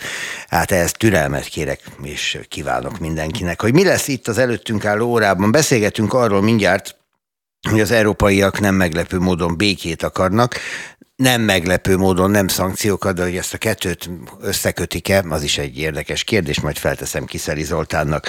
Pálinkás Józsefet hívom az ügyben majd, aki ugye a Tudományos Akadémia volt elnöke és egyébként atomfizikus, hogy az volt a hír, hogy áttörést értek el a fúziós energiában. Ez a legtöbbünk számára egy felfoghatatlan és gyakorlatilag értelmezhetetlen kifejezés. Igazából úgy tudnám nagyon egyszerűen leírni, hogy több energiát kaptunk, mint mint amennyit belehelyeztünk egy folyamatba. Ez gyakorlatilag azt jelenti, hogy tudnánk nyereségesen energiát termelni az, olyan módon, ami a fúziós működés lényege lenne. Hát ezt majd ő kifejti részletesebben, hogy ez hogyan működik. Aztán várom Parag Lászlót, aki csökkenő nyereségről számol be a cégvezetők várakozása alapján. Ez szerintem nem annyira meglepő, hogy mit tesz a kereskedelmi és iparkamara, hogy segítse a vállalkozásokat, az ebből a szempontból talán izgalmas izgalmasabb. És állítólag európai élmezőnyben vagyunk az olvasás tekintetében. Ez annak fényében, hogy mennyire régóta kongatják a harangot a nyomtatott irodalom kapcsán, illetve hogy mennyire régóta érezzük azt, hogy visszaszorulóban van az olvasás, kifejezetten jó hír, majd utána járunk az alapjának és aztán, hogy a karácsony és a szilveszter az utak szempontjából mit hoz, mit jelent és mire érdemes készülni, ez pedig egy szakembertől, méghozzá a Magyar Koncesziós Infrastruktúra Fejlesztő ZRT kommunikációs igazgatójától fogjuk megtudni az óra vége felé. Ennyi minden belefér reményeim szerint, úgyhogy vágjunk is bele. Spirit FM 92.9 A nagyváros hangja az európaiak békét akarnak, nem szankciókat, írta a századvég közleményében új kutatásának eredményei alapján. A századvég Európa projekt kutatásának keretében megvizsgálták az európaiak hozzáállását a háborúhoz és a béketárgyalásokhoz. Az eredmények alapján a tagállamok közti különbségeket elsősorban a történelmi előzmények és az orosz kereskedelmi kapcsolatok befolyásolják. A kutatás részleteiről beszélgetünk Kiszeli Zoltánnal, a századvég politikai elemzések központjának igazgatójával. Jó reggelt kívánok! Jó reggelt kívánok! Azt nézem itt éppen abban a közleményben, ami előttem van, én a teljes kutatást őszintén szólva nem olvastam, csak az önök közleményét, hogy abban egy muk nincsen arról, hogy a szankciókról hogy vélekednek a polgárok, csak arról, hogy hogy vélekednek a békéről. Igen, a századvég már lassan negyedik éve folytatja a Projekt Európa kutatását, amikor korábban az uniós tagországokat, most már egy azon túlmenőkört is 30 országot vizsgálunk, és az egész kutatást be fogjuk mutatni. Most egy részeredményt hoztunk nyilvánosságra, amelyben valóban csak két információt osztottunk meg egyelőre a nyilvánossággal, a közönséggel, de a többi információ is folyamatosan, ahogy feldolgozásra kerül, be lesz mutatva. Ez a mostani két adat a közleményünkben azt mutatja, hogy az általunk megkérdezett európaiak mennyire tartják aggasztónak magát a háborút. Itt egy nagyon magas 68% mondja azt, hogy aggasztó. És hát igen, a másik kérdés pedig a békevágyra vonatkozik, és itt is azt látjuk, hogy a válaszadóinknak az elsőprő többsége, 82%-a azt mondja, hogy Ukrajna és Oroszország között a béketárgyalásokat kéne forszírozni, mert ez lehet az európaiak érdeke, vagy ez segítene inkább. Hát nyilván ez nem meglepő, tehát egy háborút egy béketárgyalással lehet lezárni, illetve legalább azon keresztül lehet a lezárásáig eljutni, hogy ezt politikailag hogyan lehet elérni, az egy másik kérdés, és nyilván itt különböző utak ütköznek, vagy mennek párhuzamosan egymás mellett, nem is tudom, hogy melyik a jobb kifejezés, de hát ezt nem mi polgárok fogjuk eldönteni sajnálatos módon. Nem, de nyilván a polgároknak van vélemény az eseményekről. Legyen és is. az, hogy Persze, hát ez nagyon fontos, ebből él a demokrácia, a párbeszédből, a vitából, az alternatívákból, és hát a, a kutatásunknak nyilván van egy olyan eredménye is, vagy olyan célja és szándéka is, hogy hát ráhelyezzük a béketárgyalások szükségességét az európaiaknak, a, politikusoknak, a médiának a napirendjére, hiszen azt látjuk, hogy jelenleg még inkább csak fegyverszállításokról, szankciókról beszélnek, kevesebbet a békéről, és azok nagyon kevesen vannak most még azok, akik a békéről beszélnek. Ugye Ferenc pápát említhetjük, Henry Kissinger most már másodszor szólalt meg érdemben a béketárgyalások szükségessége mellett, aki azért nagyon sok mindent tapasztalt, és nem vádolható rossz barátsággal. Tehát azt látjuk, Orbán Viktor is nyilván ebbe a körbe tartozik, aki a béketárgyalásokat szorgalmazza. Tehát azt látjuk, hogy, hogy, hogy ennek van egy többsége az európai társadalomban, csak hát ez a politikai döntéshozók szintjén és a fősodratú, a mainstream médiában még nem jelenik meg. Ott még a, ott még a háború támogatása, vagy a szankcióknak a támogatása van túlsúlyban. Na, szerintem hát, ez két különböző dolog, bocsánat, hogy vitába szállok önnel. Tehát az, hogy béketárgyalások kellenének, én azt gondolom, hogy épesző ember nem szól ez ellen, ha csak nem üzleti érdeke diktálja azt, hogy háború legyen. Ugye tudunk olyanokat, mondjuk a fegyvergyárak. A, az, a, az összes többi, az odavezető út az nyilván vitatható, de az egy alapvetés, hogy itt Oroszország agresszorként lép fel, tehát amíg Oroszország támad, vagy amíg Oroszország nem vonul vissza, vagy nem lehet visszavonulásra késztetni, addig ebből nem lesznek béketárgyalások, mert hát hiszen hogyan lennének? Tehát nyilván az vitathatatlan, hogy Oroszország kezdte ezt a háborút, tehát szerintem ez nem is vitatárgya. Itt inkább az a lényeg a kutatásunknak, az a, az a mondani valója, vagy az, az kerekedik ki belőle, hogyha az európaiak többsége a béketárgyalásokat akarja, és nem csak nálunk, hanem Nyugat-Európa szerte, főként a déli országokban, vagy azokban az országokban, amelyeknek élénkebb gazdasági kapcsolata volt Oroszországgal, gondolhatunk itt a turizmusra, vagy akár arra, hogy a görög, ciprusi és máltai olajszállító hajók, tankerhajók szállították az orosz olajat, és mondjuk az angol biztosítók biztosították ezeket a hajókat, és most például a szankciós politika kapcsán ez az üzlet úgy néz ki, hogy átvonul Ázsiába, és az ázsiai vagy az orosz tankerhajók fogják idővel átvenni talán az európaiaknak a szerepét, vagy a turizmusban a Spanyolországból, Görögországból az elmaradó orosz turisták Törökországba mennek, tehát persze ott az emberek azt is látják, hogy, hogy a béketárgyalás nyilván azt is jelentheti, hogy ezek a kapcsolatok, amelyek évtizedek alatt alakultak ki, ezek nem fognak megszakadni, vagy ha most sérültek is, akkor könnyebb, még most talán, ha béke, békére kerül sor, vagy béketárgyalásokra, akkor ezeket most könnyebb visszaépíteni, építeni, mert pont nyugaton attól félnek, és ő kérdezett a szankciókra is, hogy van egy szankciófáradtság. Tehát a nyugati emberek most szembesülnek igazából a szankcióknak a gazdasági következményeivel, és hát igen, attól félnek, hogyha például az emberek a, a szankciókat összekötik azzal a politikával, amit Nyugat-Európában a legtöbb kormány követ, akkor ezek a kormányok megbuknak, vagy mondjuk elveszítik azt a politikai támogatottságot, amit talán még a háború kezdetén élveztek, és igen, a mi számaink azt mutatják, hogy az európaiak többsége azzal, hogy békét akar, ezzel a politika felé is egy olyan megrendelést fogalmaz meg, nem csak nálunk, ugye nálunk a magyarok februárban, bocsánat, áprilisban arról döntöttek, hogy a békét választották, ugye a béke opcióját választották a háborúval szemben. Tényleg? És hát nyugod... Mert az ellenzék hát háborút akart? Hát ha visz, felidézzük Márkizaj Péternek, vagy például a... De ő sem háborút akart. Nem, hát ha megnézzük, háborúpárti állásponton voltak, hiszen azt mondták, Amennyiben. hogy fegyvereket kének. Hát az, hogy a valaki fegyvereket küld, vagy katonákat is küldött Akkor volna, támogatja azt az országot, amely agresszió áldozataként védekezésre kényszerül, és igazságtalan Magyarul, helyzetbe kerül. Magyarul háborúba viszi. Akkor engedni kellett volna, hogy Oroszország lerohanja Ukrajnát és elfoglalja? Hát ez nem Magyarországnak a döntése, hogy... hogy de, most a, de ez magyar döntés is, hát ez a világ közvéleményének a döntése, abban benne vagyunk mi magyarok is, nem?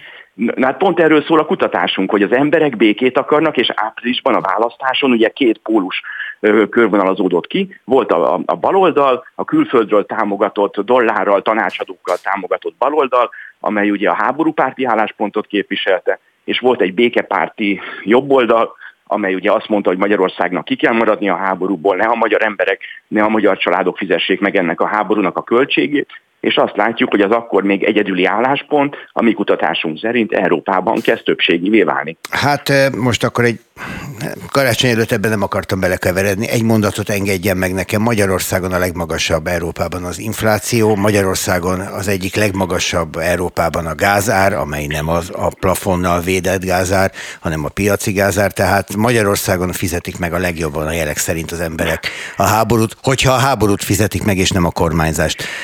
Ha megnézzük De a azt gondolom, hogy az önök kutatása sem a legmagasabb. Az infláció a legmagasabb, 20 éve legmagasabb. Nekünk legyen mondva. De az nagyjából a fele, várjon, várjon, az nagyjából a fele a magyarországi inflációnak. Tehát, hogyha azt mondjuk, hogy szegény németek, akkor azt is mondhatnánk, hogy szegény magyarok, de nem mondjuk ezt. Viszont nem azt mondjuk, az önök kutatása nem, nem tér ki erre. Arra válaszoltam. Hiszen hát arról, az önök kutatása beszél, egyáltalán nem beszél arról, legalábbis az eddig megosztott adatok, hogy hogyan vélekednek az emberek a, a szankciókról, csak arról, hogy hogyan vélekednek a békéről. Hát nyilván, mert most ezt a két kérdést dolgoztuk fel, ezeket mutattuk be. Tehát van egy szankció... állításuk, ami nincs egyelőre alátámasztva adatokkal, hanem van egy fele, ami alátámasztott, egy másik fele, ami pedig egy ilyen gondolati része az ügynek. Akkor a csúsztatást szedjük szét. Tehát az, azt hozta fel, hogy Magyarországon legmagasabb az infláció. Erre én azt válaszoltam, hogy Nyugat-Európában, az Eurózónában, Angliában is a legmagasabb inflációt mérik az euró történetében, illetve Angliában, az USA-ban mondjuk 40 éve. Tehát azt látjuk, hogy mindenhol Igen. magas az infláció, mindenhol fizetik a háború árát, nyilván Magyarországon is. Az a kérdés, hogy ezt a kormányok tovább szűk, hogy ezt a kormányok tovább erősítik-e, vagy mondjuk próbálják ezt Jó. valahogy tompítani. Az a helyzet, hogy nem akarom önbe folytani a szót, eszem ágában nincs, viszont nem arra válaszolt konkrétan, amit itt felvetettem a kutatásuk kapcsán. Hát az viszont itt várakozik a vonalban az MTA volt elnöke a másik vonalon, és neki is kell időt szakítanom. Várjuk a további adatokat akkor, amik a szankciókkal kapcsolatosak. Maradjunk talán ebben. Rendben. Kiszeli Zoltán a századik politikai elemzésének, elemzések központjának igazgatója volt itt. Boldog karácsonyt önnek! Önnek is. Köszönöm. Spirit FM 92.9 a nagyváros hangja. 92.9 Amerikai kutatók évtizedek óta remélt áttörést értek el a fúziós energia kutatásában. A kaliforniai National Ignition Facility lézeres fúziós berendezésének segítségével. Egy december 5-i kísérletben a fúziós reakció során most először több energia szabadult fel, mint amennyit beletápláltak, ami reményt ad arra, hogy a fúziós energia a jövőben alkalmassá válhat energiatermelésre. Mi lesz a fúziós energia jövője? Mikor használhatjuk ki az előnyeit a gyakorlatban? Pálinkás Józseffel, a Magyar Tudományos Akadémia rendes tagjával beszélgetünk. Nyilván az lenne jó, hogyha már ma, de hát ez lehetséges, hogy nem ennyire egyszerű. Már az lenne jó, hogyha ma megértenénk például, hogy miről beszélgetünk. Ezért hívtuk Önt, professzor úr, jó reggelt! Jó reggelt kívánok! Ugye itt nagyjából arról van szó, hogy van egy mennyiségű energia, amit betáplálunk az egyik oldalon, és többet kapunk, amikor megnézzük, hogy mennyi jön ki a másik oldalon. Én ezt most végtelenül leegyszerűsítem az én nyelvemre. Ilyen leegyszerűsítésben ez nem igaz. Na, akkor mondja, hogy hogy van jól.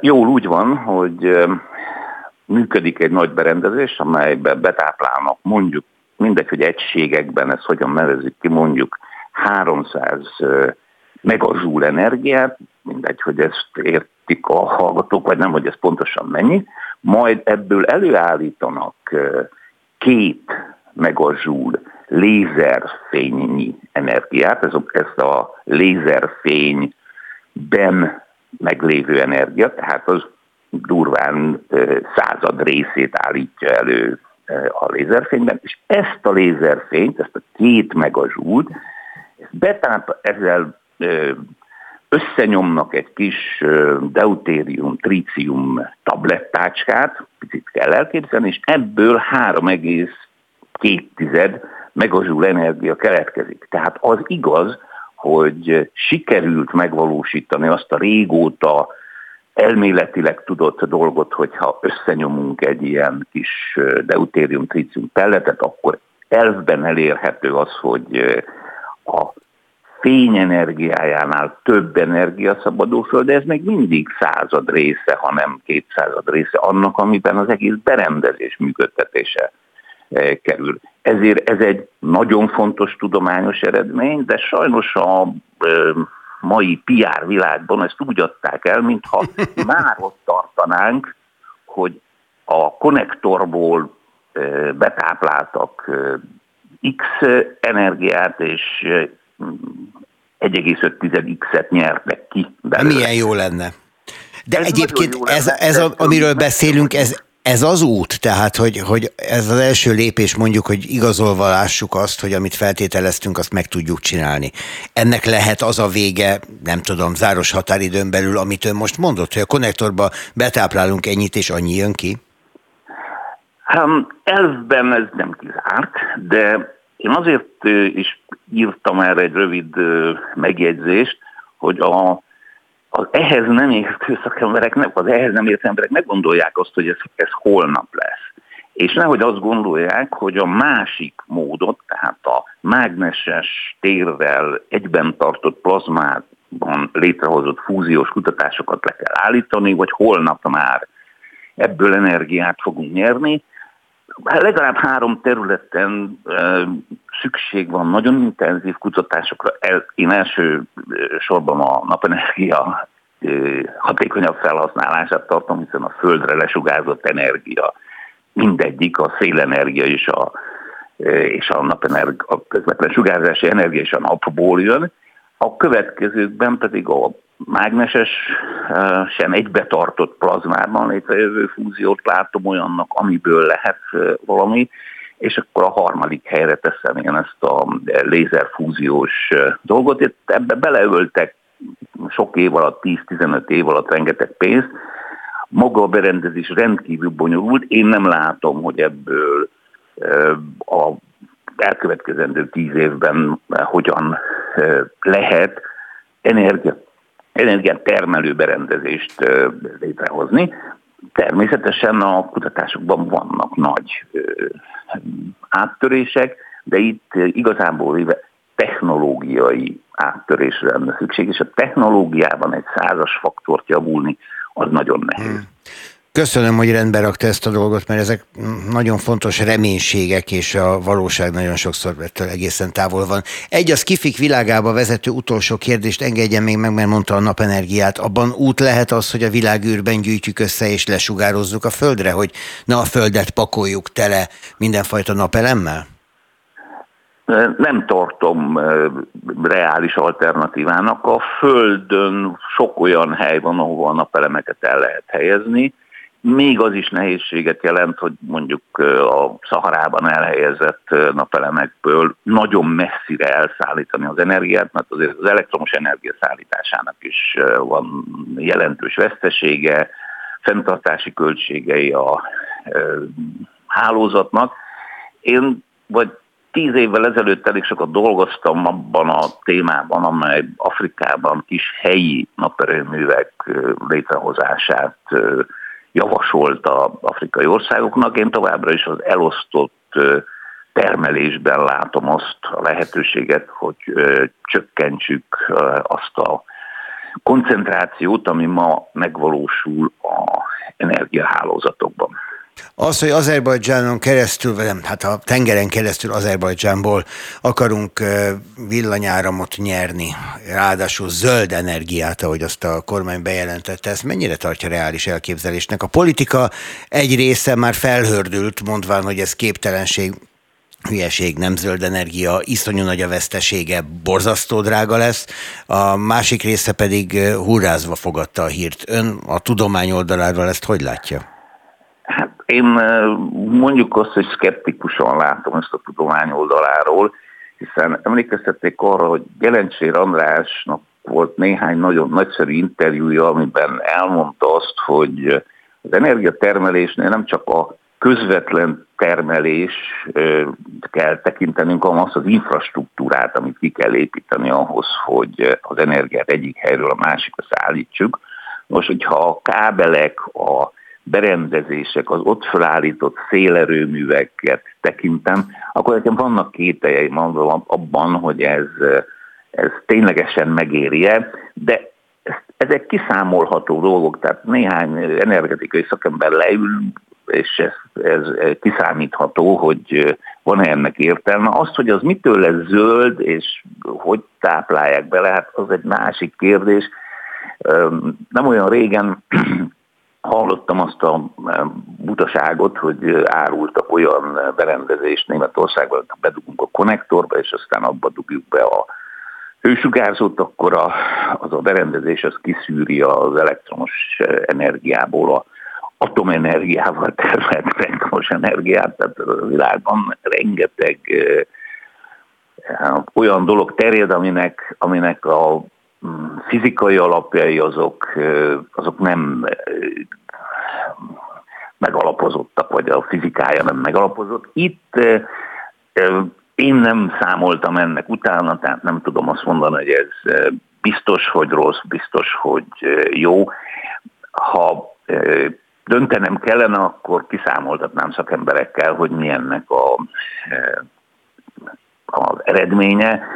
Én most úgy gondolom, hogy ez, ez inkább egyfajta hát, pótcselekvés arra, hogy ott jobban fúj a szél, mert ha ott nem fúj jobban a szél, mint Magyarország bizonyos részén, akkor nem látom én annak a sok értelmét, hogy egy szélgenerátor működik az Erbajcsánban, és onnan a elektromos energiát vezetéken ide szállítjuk. Hát köszönöm szépen, hogy ezeket elmondta. Fontos, mert hogy a politika ugye ezeket a szakma fölé írja, és aztán néha a szakma hangja kevéssé szólal meg. Érdekes felvetéseket tett professzor úr, köszönöm, hogy itt volt velünk. Boldog karácsonyt kívánok önnek. Boldog karácsonyt kívánok én is, és szívesen máskor is. Viszont hallásra. Ha minden reményem beigazolódik, akkor itt van a vonalban Paraglászló. Elnézést kérek, elaludtam. Tegnap olyan... Na Mi, mindegy. Micsoda szóval beismerés. Hosszú, hosszú volt az este, karácsonyi parti volt?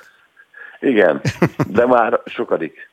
Hát igen. Mindegy, tehát... ennyi az emberi gyengeségről, elnézést kérek. Ilyen az, amikor az ember fontos hivatalt visz, és mindenhova hívják. A Magyar Kereskedelmi és Iparkamara elnöke a vonalban, jó reggelt. Jó reggelt kívánok. Hát akkor tényleg igazán jó reggelt, most mi ébresztjük, ha úgy tetszik. Azt mondta, hogy lát némi nehézséget a cégvezetők információi alapján a jövő évben, tehát a, a várakozások nem kifejezetten rózsásak. Ezt gondolom önt nem lepte meg. Hát valójában nem. És ugye mi azt tesszük, hogy folyamatosan mérjük a, a cégeknek a várakozásait, és kapjuk is a jelzéseket, és ráadásul egy nagyon nagy mintával dolgozunk, 3-4 ezer cég az, ami rend, rendre válaszol a kérdéseinkre, és hát az, az azt jelzik a cégek, hogy az energiaárak nagyon-nagyon nehezen kigazdálkozhatóak, pénzügyileg nehézségekre számítanak, és ezt a részben elbocsátásokkal kívánják orvosolni, ami az abszolút nem jó. Nem Ennek jó. mértékét is lehet nagyjából sejteni a megnyilatkozások alapján? Ugye ez, ez mindig egy ilyen, hadd áruljak egy titkot, ez mindig egy ilyen nehéz történet, mert soha semmelyik cég nem mondja azt, hogy ő bajban van mindig úgy tesszük fel a kérdést, hogy, hogy a versenytársánál lát-e olyan esélyt, hogy valami nem úgy alakul majd a jövőben. De akkor a reményeit is megfogalmazza ilyenkor. válaszolnak. Hát igen, de ilyenkor a reményeket is megfogalmazza. Tehát az egyik azt mondja, hogy hát a másik az már romjaiban hever, de én. Igen, de, de ez, ez minden kutatásnak ez egy, ez egy nehézsége. Ezt, ö, ö, elvileg a kollégáim mérik, és úgy, úgy számolják, hogy, hogy valahogy be, belövik a valós választ. Hát jó, meg ez körbe is ér, tehát mindenki a másikról beszél, voltak éppen ugyanott tartunk a végén. Igen, igen. Na és ennek De, alapján mi jött ki?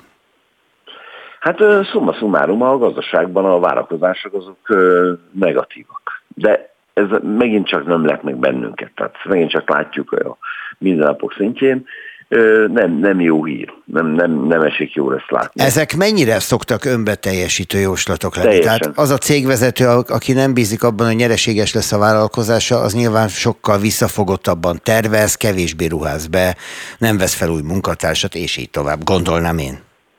Rónai úr, ez abszolút így van.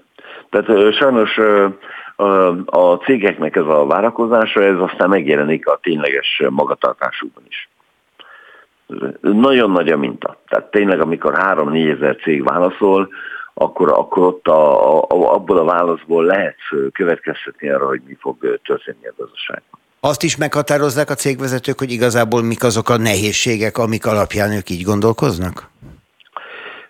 Valójában arra nem tudok én se válaszolni, amit, amit érzékelünk, hogy, hogy óriási az a kör, aki azt mondja, hogy rosszabb lesz, Miközben a számok meg nem ezt mutatják. Tehát a számok, hál' Istennek, sokkal jobbak, mint, mint, mint a várakozások. Tehát, egy, egyáltalán nem tudjuk, hogy ez hol, hol fog majd a végén perfektuálódni, vagy, vagy valóságá válni, hogy a, hogy a cégek tényleg úgy élik-e meg a, a jövőt, ahogy, ahogy most ezt láthatóan érzékelik. A pénzügyi nehézségektől, vagy a rezsit számlától, és emiatt a pénzügyi nehézségektől tartanak. Ugye az első rezsiszámlákkal már szembesülnek a cégvezetők, tehát azt, hogy, hogy mi a tendencia, azt látniuk kell. Hát itt megint egy ilyen nagyon furcsa élethelyzet van. A rezsi számlánál csináltunk egy olyan programot a kormányjal közösen, hogy akinek az árbevételében 2%-nál több a rezsi költségnövekedés, tehát magyarul 100 forint bevétele van, és ahhoz képest 2 forintnyi a, a, a rezsiköltség, ott adunk egy állami támogatást. Most statisztikailag ez 100 ezer céget jelent, aki ebbe belefér, tehát aki jogilag beleillik ebbe a, a segély vagy mentesítő programba, és összességében vagy 600 cégnél vagyunk mindössze, akik egyáltalán jelentkeztek. Tudnak róla? Ez nem, nem, tudom hova magamban, hogy, hogy valójában mi a, mi a helyzet, hogy ennyire nem fontos a számukra, vagy, vagy megoldották, kitalálták. Vagy bezártak. Nem, nem hát ugye egy csomó cégről lehet hallani, elsősorban a kereskedelemben működő cégekről, meg a vendéglátóiparban, akik fogják magukat és bezárnak, mondván, hogy itt a karácsony, ezt még kihúzzuk, és januártól nem vagyunk nyitva. De én ezt nem állítom. Én abszolút nem ezt látom.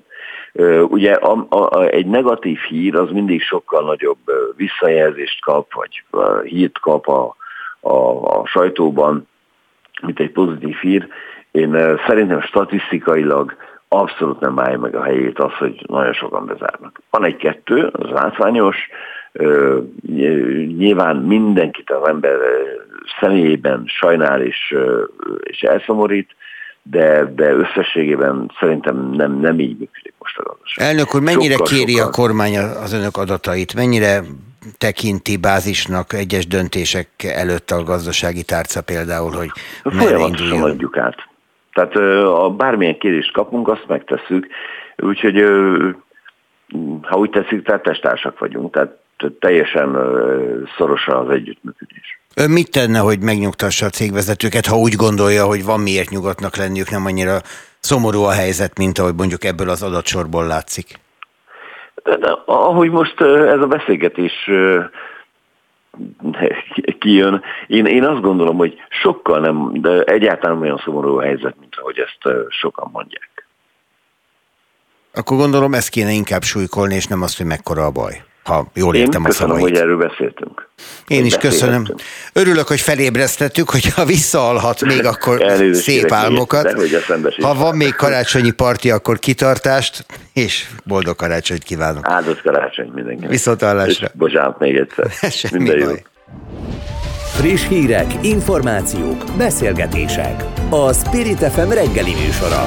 Indítsa velünk a napot, hogy képben legyen. A műsorvezető Rónai Egon. A 16 és 74 év közötti uniós polgárok közül 10-ből közel 9 használta 2021-ben az internetet, legalább egy alkalommal három hónapon belül. A hírfogyasztás népszerűsége az online térben tovább nőtt az EU-ban, amelyben a magyarok élmezőnyben vannak. Károly Robertel, PR szakértővel, a Károly Robert PR and Marketing alapítójával beszélgetünk. Ezek szerint önt nem kellett külön ébreszteni. Jó reggelt kívánok! Jó reggelt kívánok, Egon, és külön köszöntöm a kedves hallgatókat is. Ugye valami magyarázatot hadd fűzzek ehhez, mert előbb Lászlóval beszéltem, ő többször elnézést kért azért, hogy elaludt ezt a hallgatók. Nem tudják, ez csak nekünk itt, illetve a kolléganőimnek, akik próbálták őt elérni, hívogatni, volt izgalmas. Adásban ez csak olyan módon derült ki, hogy ő ezt többször elmondta. Hát önnek akkor nem volt hosszú karácsonyi partia előző este, elő legalábbis biztos nem olvastunk az online térben. De miről olvasunk? Erről szól a kutatás kutatásuk. Így van, igazából az Eurostat készített egy felmérést. Információm szerint egy három hónapos időintervallumot vettek alapul, és a kutatás során kiderült, hogy 2021-ben a 16 és 74 év közötti uniós polgárok 89%-a használta az internetet, ez alatt legalább egy alkalommal, tehát lényegében 10 emberből 9 ö, ember. Három Ráadásul, hónap alatt, azért ez nem egy nagy szám, lássuk be. Három hónap alatt legalább egyszer. Igen. Tehát ez a, a kutatásnak ez volt ugye a kritériuma. A részleteket itt ugye a kutatásról részletekben menőben sajnos jelen információ nem állnak rendelkezésre, viszont azt elmondhatom a hallgatóknak, hogy az egyik legnépszerűbb, kultúrá, az egyik legnépszerűbb a kulturális tevékenység volt, ideértve többek között az online hírolvasást is, ugyanis az internetes böngészők 72%-a olvasott online híroldalakat, hírmagazinokat vagy újságokat. Én abban bíztam, hogy ez az adat szól arról is majd, hogy ha nem hírt olvasunk, akkor mi mást. Tehát, hogy olvasunk-e például a neten irodalmat, olvasunk-e a eszközeinken regényeket, könyveket különböző e-book formában, még ugye most már nem is kell e-book hozzá, hát bármelyik eszközön lehet olvasni. Szóval, hogy, hogy van-e másfajta használata az olvasásnak az interneten a hírolvasáson kívül? Erről van bármilyen adat? Alapvetően azt tudni lehet, hogy ugye más tevékenységekre is használják az internetet, nem csak online olvasásra, viszont pontos információ jelenleg nem állnak a rendelkezésre. Viszont ha a hírolvasáshoz visszatérünk, ez azért is egy érdekes adat, mert 2016-hoz képest, tehát 5 év alatt 2% pontos emelkedést mutat ez a szám amelyel így kijelenthető lényegében, hogy az online hírfogyasztás népszerűsége tovább nőtt az EU-ban, és népszerűségét egyébként én is tapasztalom a vállalkozásom keretein belül. Itt arra gondolok, hogy például amikor hírt adok a sajtó média számára egy adott történésről, jelenleg jellemzően nagyobb számban foglalkozik a témával az online média, ez persze a nagyszámok törvényének is betudható, ugyanis a nagy híroldalak mellett számos kisebb vagy tematikus oldal is felelhető, mint uh, míg egy nyomtatott kiadvány fenntartása azért jellemzően költségesebb. Hát meg van egy másik szempont is, hogy ugye az online média korlátlanul tudja tolni a híreket a saját felületén, a nyomtatott médiának erre nem csak az időbeni eltolódás, hogy az majd csak másnap jelenik meg, hanem a, a korlátolt terjedelem is az Abszolút. akadálya. Tehát az online médiában bármennyi elfér, bele lehet szórni a híreket. Ön mennyire... Hát lényegében mondhatni. Na, hát most egy fontos dologhoz jutottunk. Ön, aki aki azzal foglalkozik, hogy különböző cégek, kulturális események mindenfélékről szóló híreket jutasson el a közéletbe a nyilvánosságba. Igen. Ön mennyire kap visszacsatolást arról, hogy melyik eszköz és melyik híroldal például mennyire hatékony, vagy, vagy mennyire van ez egy ilyen vakszórással szétöntve az interneten? Alapvetően lehet információkat találni arra vonatkozóan, hogy egy adott híroldal, médium mekkora látogatottsággal rendelkezik, erre több mérőszám is rendelkezésre áll a szakmában. Szerencsére találok olyan kollégákat, akik, hogyha felhasználnak egy-egy általam eljuttatott hírt, akkor visszajelzést adnak erről, viszont emögött a tevékenység mögött azért egy komolyabb kutató munka is áll, itt folyamatosan figyelnem kell nekem is az online és nyomtatott híroldalakat és az egyéb médiumokat, hogy esetleg hol adtak hírt egy-egy történésről. Ebben a De szaksajtó szerencsés... mennyire támasz önnek? Tehát ugye, hogyha valamilyen szakterületről, jogi ügyről vagy kulturális ügyről adna hírt, akkor nyilván az első számú forrás az lehetne, hogy az ott jelenjen meg, és onnan keressék meg az olvasók. De lehet, hogy ez nem így van, és lehet, hogy egy általános híroldal nagyobb elérést biztosít. Alapvetően a szaksajtó, és ahogy ön fogalmazott, egy általános híroldalnak ugye másodfélcsoportja, egy szaksajtót jellemzően tényleg azért nagy számba kifejezetten a szakemberek olvasnak. Most itt arra gondolok, hogy mondjuk egy mezőgazdasági szaklapot talán kevesebb eséllyel vesz a kezében mondjuk egy orvos, Viszont itt a fogalmazás tekintetében is ugye egy szaksajtóban a szakmai kifejezések szakzsargon jobban megengedett, mint egy általános híroldalnál, ahol ez kevésbé elfogadott, tehát a közérthetőség az ugye nagyon fontos. A szaksajtónak egyébként én is tapasztalom, hogy azért van jelene, és úgy gondolom, hogy jövője is. Több mezőgazdasági vállalkozással, illetve például a Magyar Logisztikai Egyesülettel is együtt dolgozok, akiknek a PR sajtó kommunikációjáért én felelek, és jó partnerekre lelek a különböző szaksajtó tekintetében is szerencsére. Na hát akkor önnek jó munkát kívánok, a partnereinek sikeres kommunikációt, nekünk pedig jó olvasás. Nagyjából így lehet ezt összefoglalni, ezt a helyzetet. Meg boldog karácsonyt! Abszolút. Köszönöm szépen a lehetőséget, és örülök, hogyha érdekesnek találták a témát, és kellemes ünnepeket kívánok. Viszont hallásra! Spirit FM 92.9 a nagyváros hangja. 92.9. Elméletileg itt lett volna valami, ami nem szólal meg, úgyhogy megszólalok én, mert így sokkal egyszerűbb a mi életünk. A Magyar Koncesziós Infrastruktúra Fejlesztő ZRT-t képviseli az úr, aki itt van velünk, és akit szeretettel köszöntök a stúdióban, legalább nem telefonon kell beszélgetnünk Szimics Kulászlóval. Jó reggelt kívánok, örülök, hogy itt van. Jó reggelt kívánok, köszöntöm én is a hallgatókat. Az, amit önök visznek, képviselnek, intéznek, csinálnak, az az autópályahálózat le- leginkább, ugye? Gyorsforgalmi utak, igen. Autópályák. Autópályák, autóutak. Autópályák, gyorsforgalmi utak, igen, 1237 km szeptember 1 óta. Fentartás, üzemeltetés és majd fejlesztés. Nehéz egyként látni ezt a sok mindent, amit ez, ez jelent. Ugye itt felüljárók, aluljárók, hidak, sima egyenes utak, szerpentinek, kanyarok, minden van. Tehát, hogy az ember úgy, úgy átlátná az egészet, akkor ez egy, ez egy és, és sok különböző, ugyanis itt van közlekedésbiztonság, van mérnöki tudás, van útfenntartás, útkezelés, az utazókkal, a sofőrökkel való egyeztetés az útelenőr kollégák számára, vagy rajtuk keresztül, tájékoztatás és kommunikáció az útinformon keresztül. Ez egy, hát én azt mondanám, hogy ez egy szimbiózis, tehát itt nagyon sok minden van, amit egységként kell kezelni, és gyakorlatilag ennek a szakmának pont ez a szépsége és ennek a területnek, hogy nagyon sok minden helyet kap benne. Mm például az utak. Hát e, igen, mondjuk az az alapvetés arról szól. De én most mást hoznék fel, mert hogy megyünk az autópályán, egy csomószor lehet látni olyan feliratokat, hogy vigyázzunk a kollégáikra, azokra Is. a munkatársakra, igen. akik kint vannak az utakon és ott dolgoznak. Komoly veszélyben vannak? Gyakori veszélyben vannak? Nagyon. Az utak mellett dolgozni az egy kifejezetten veszélyes terep. Több dolog miatt is. Egyrészt csak abba érdemes belegondolni, hogy nincs árnyék. Tehát, hogyha mondjuk nyár van, akkor az aszfalt hőmérséklete az plusz 60 fok is lehet.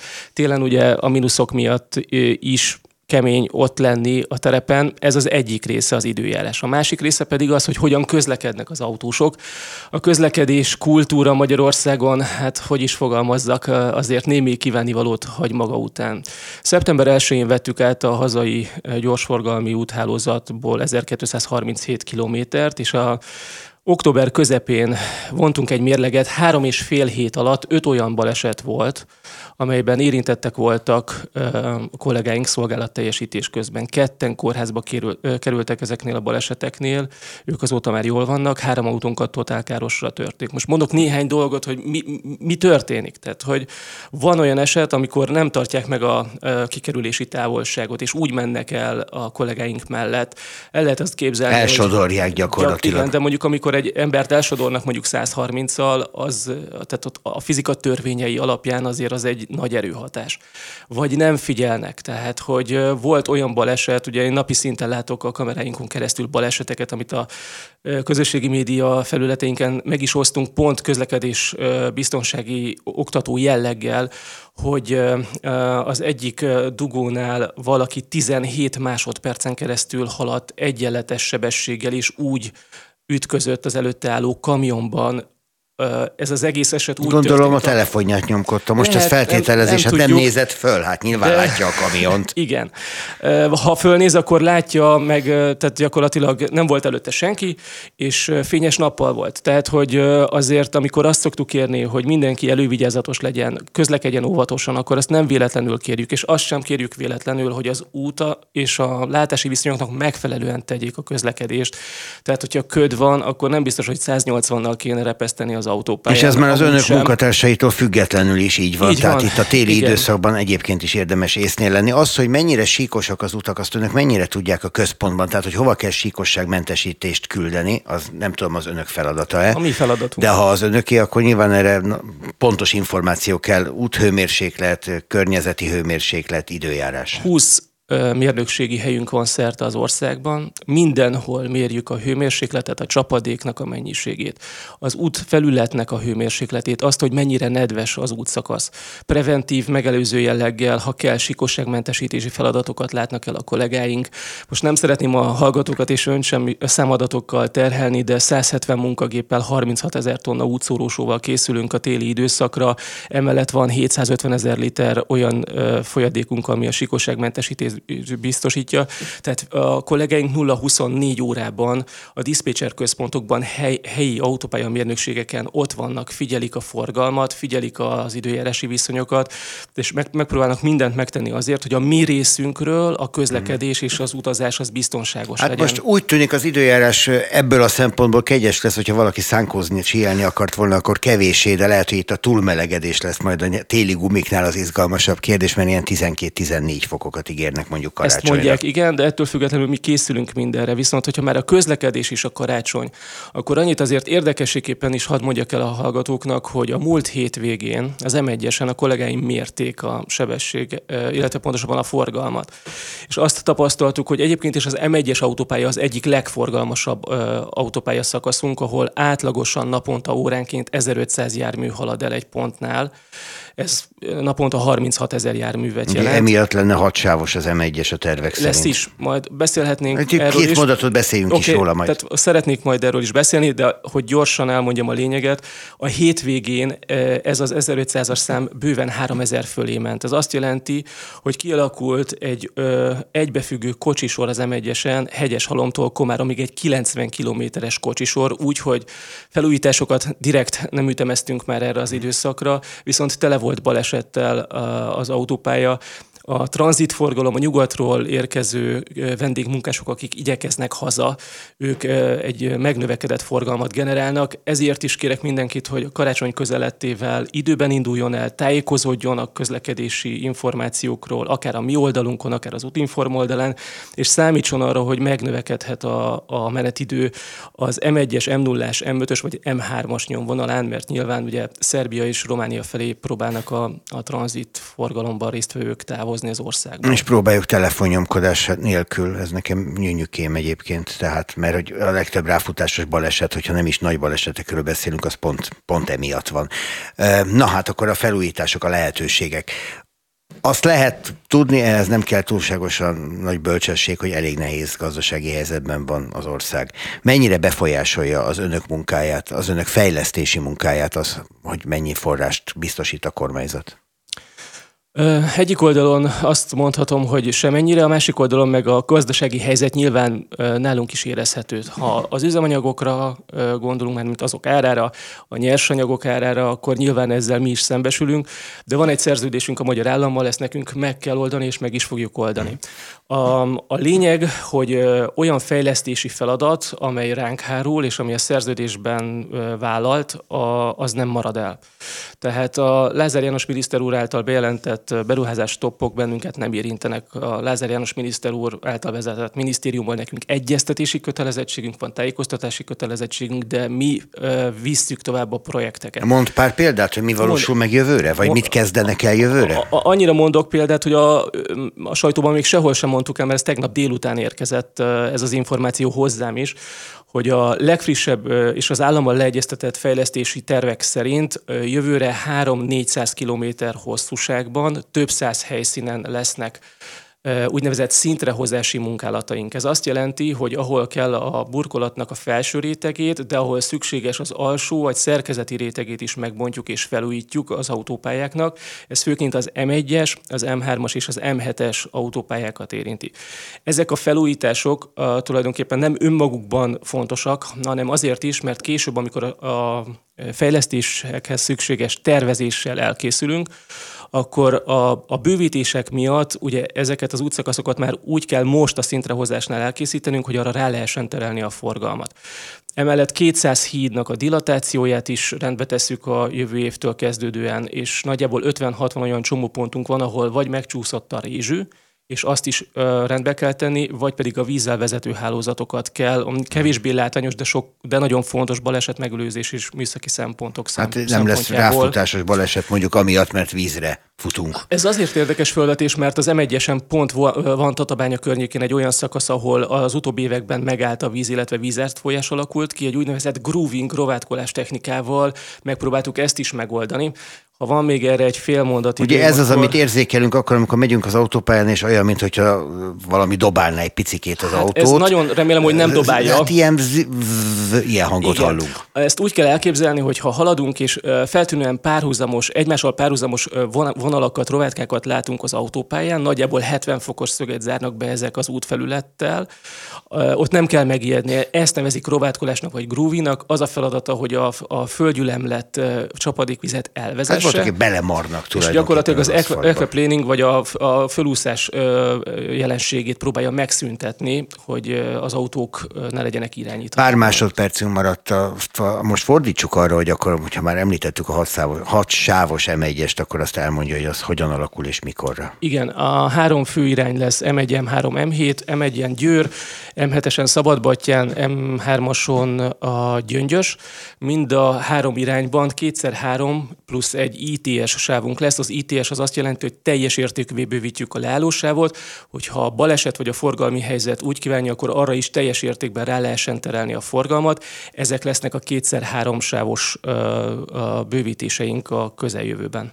Ez komoly munka valószínűleg komoly terelésekkel is jár majd, úgyhogy erre is készülünk kell. Ahhoz, hogy jobb legyen, ahhoz egy kicsit rosszabb lesz előbb. Ha most karácsony van, de hogyha lehetséges, akkor jövőre, a jövő évben szeretnénk majd erről önöket is tájékoztatni a rádióhallgatókat. Hát igényt is tartunk rá, nem hogy lehetséges, kérjük is. Köszönjük Köszönöm, szépen. hogy eljött hozzánk, és boldog Köszönöm. karácsonyt boldog kívánok ennek is, és a munkatársainak is. A Magyar Koncesziós Infrastruktúra Fejlesztő ZRT kommunikációs igazgatója Szimicskó László volt itt a stúdióban. Köszönöm szépen önnek. És akkor egyúttal elmondom azt is, hogy megjött a szerkesztő, akivel mindig megbeszéljük ilyenkor, hogy mit olvasott, amiről nem került szó az adásban. Most Somogyi Solymos Eszter a szerkesztő, ezt önök már tudják, mert én elmondtam, de hogy mit olvasott, azt meg nem tudják. Igen, hát mondjuk úgy, hogy rohanva sikerült, de képzeld el, hogy azzal készültem, hogy meg foglak lepni, és én jövök egy GVM hírrel. Mit szólsz? A napi Edinát átfordítjuk egy igazi GVM-re. Igen, igen, mit szólsz? Hát így kell mondani egyáltalán a nevét. Hát lehet, hogy GVM, GVM, nem vagyok benne jártas egyébként. GW kellene, de hát azt meg nem. Akkor mondjuk Na. úgy, hogy Kulcsár Edina újdonsült párja. Kulcsár Edina összes. Méregdrága aranyékszerekkel lepte meg karácsony alkalmából két háttértáncosát, valamint unokaöccsét, a szintén zenészként működő Ginókát, ha így kell kimondani, írja a Blick. Na, hát ugye, ugye mivel készültem? De nagyon komoly hírrel jöttél. Te Igen. Egyébként engem ez izgalomban tartott, hogy vajon lesznek-e aranyajándékai a táncosoknak, de akkor most már tudjuk. Hála Isten. Ugye annyira, annyira kardinális témáink voltak, le kellett lazulni, de egyébként arra is felhívja az Agroinform, ha már a szak sajtóról beszélgetünk Edináról a mai nap írnak ők is? Nem, hanem hogy a karácsonyfával vigyázni kell, mert nem mindegy, hogy a fenyőillat és a tűlevelek jutnak-e csak be az otthonunkban, vagy valami mást is beviszünk, úgyhogy Például érdemes mit? áttekinteni. Hát gondolom, gondolnak itt a mókusra, bár az nem nálunk jellemző, hogy beviszed. De... hamarabb elmenekül. Így van, úgyhogy tippeket kapunk, hogy hogyan lehet egyébként a fenyőfát minél tovább frissnek és üdének tartani a különböző hőmérsékletű ingatlanjainkban, ahogy a rovarokra és kisállatkákra és egyebekre. Érdemes ezt elolvasni. Én nekem nem sikerült végigfutnom, csak az elejét nagyon tetszett, hogy hát igen, át kell nézni egy fenyőfát. Mekkora az esély? Eszembe Tudod, be van fóliázva. Na mindegy.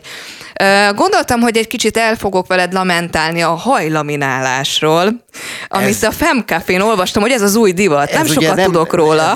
Ez, ez nem egy az interneten közvetített tett adás, úgyhogy most nem tudom megmutatni a kedves hallgatóknak a mai hajviseletemet, de eléggé hasonlatos a bármikorira.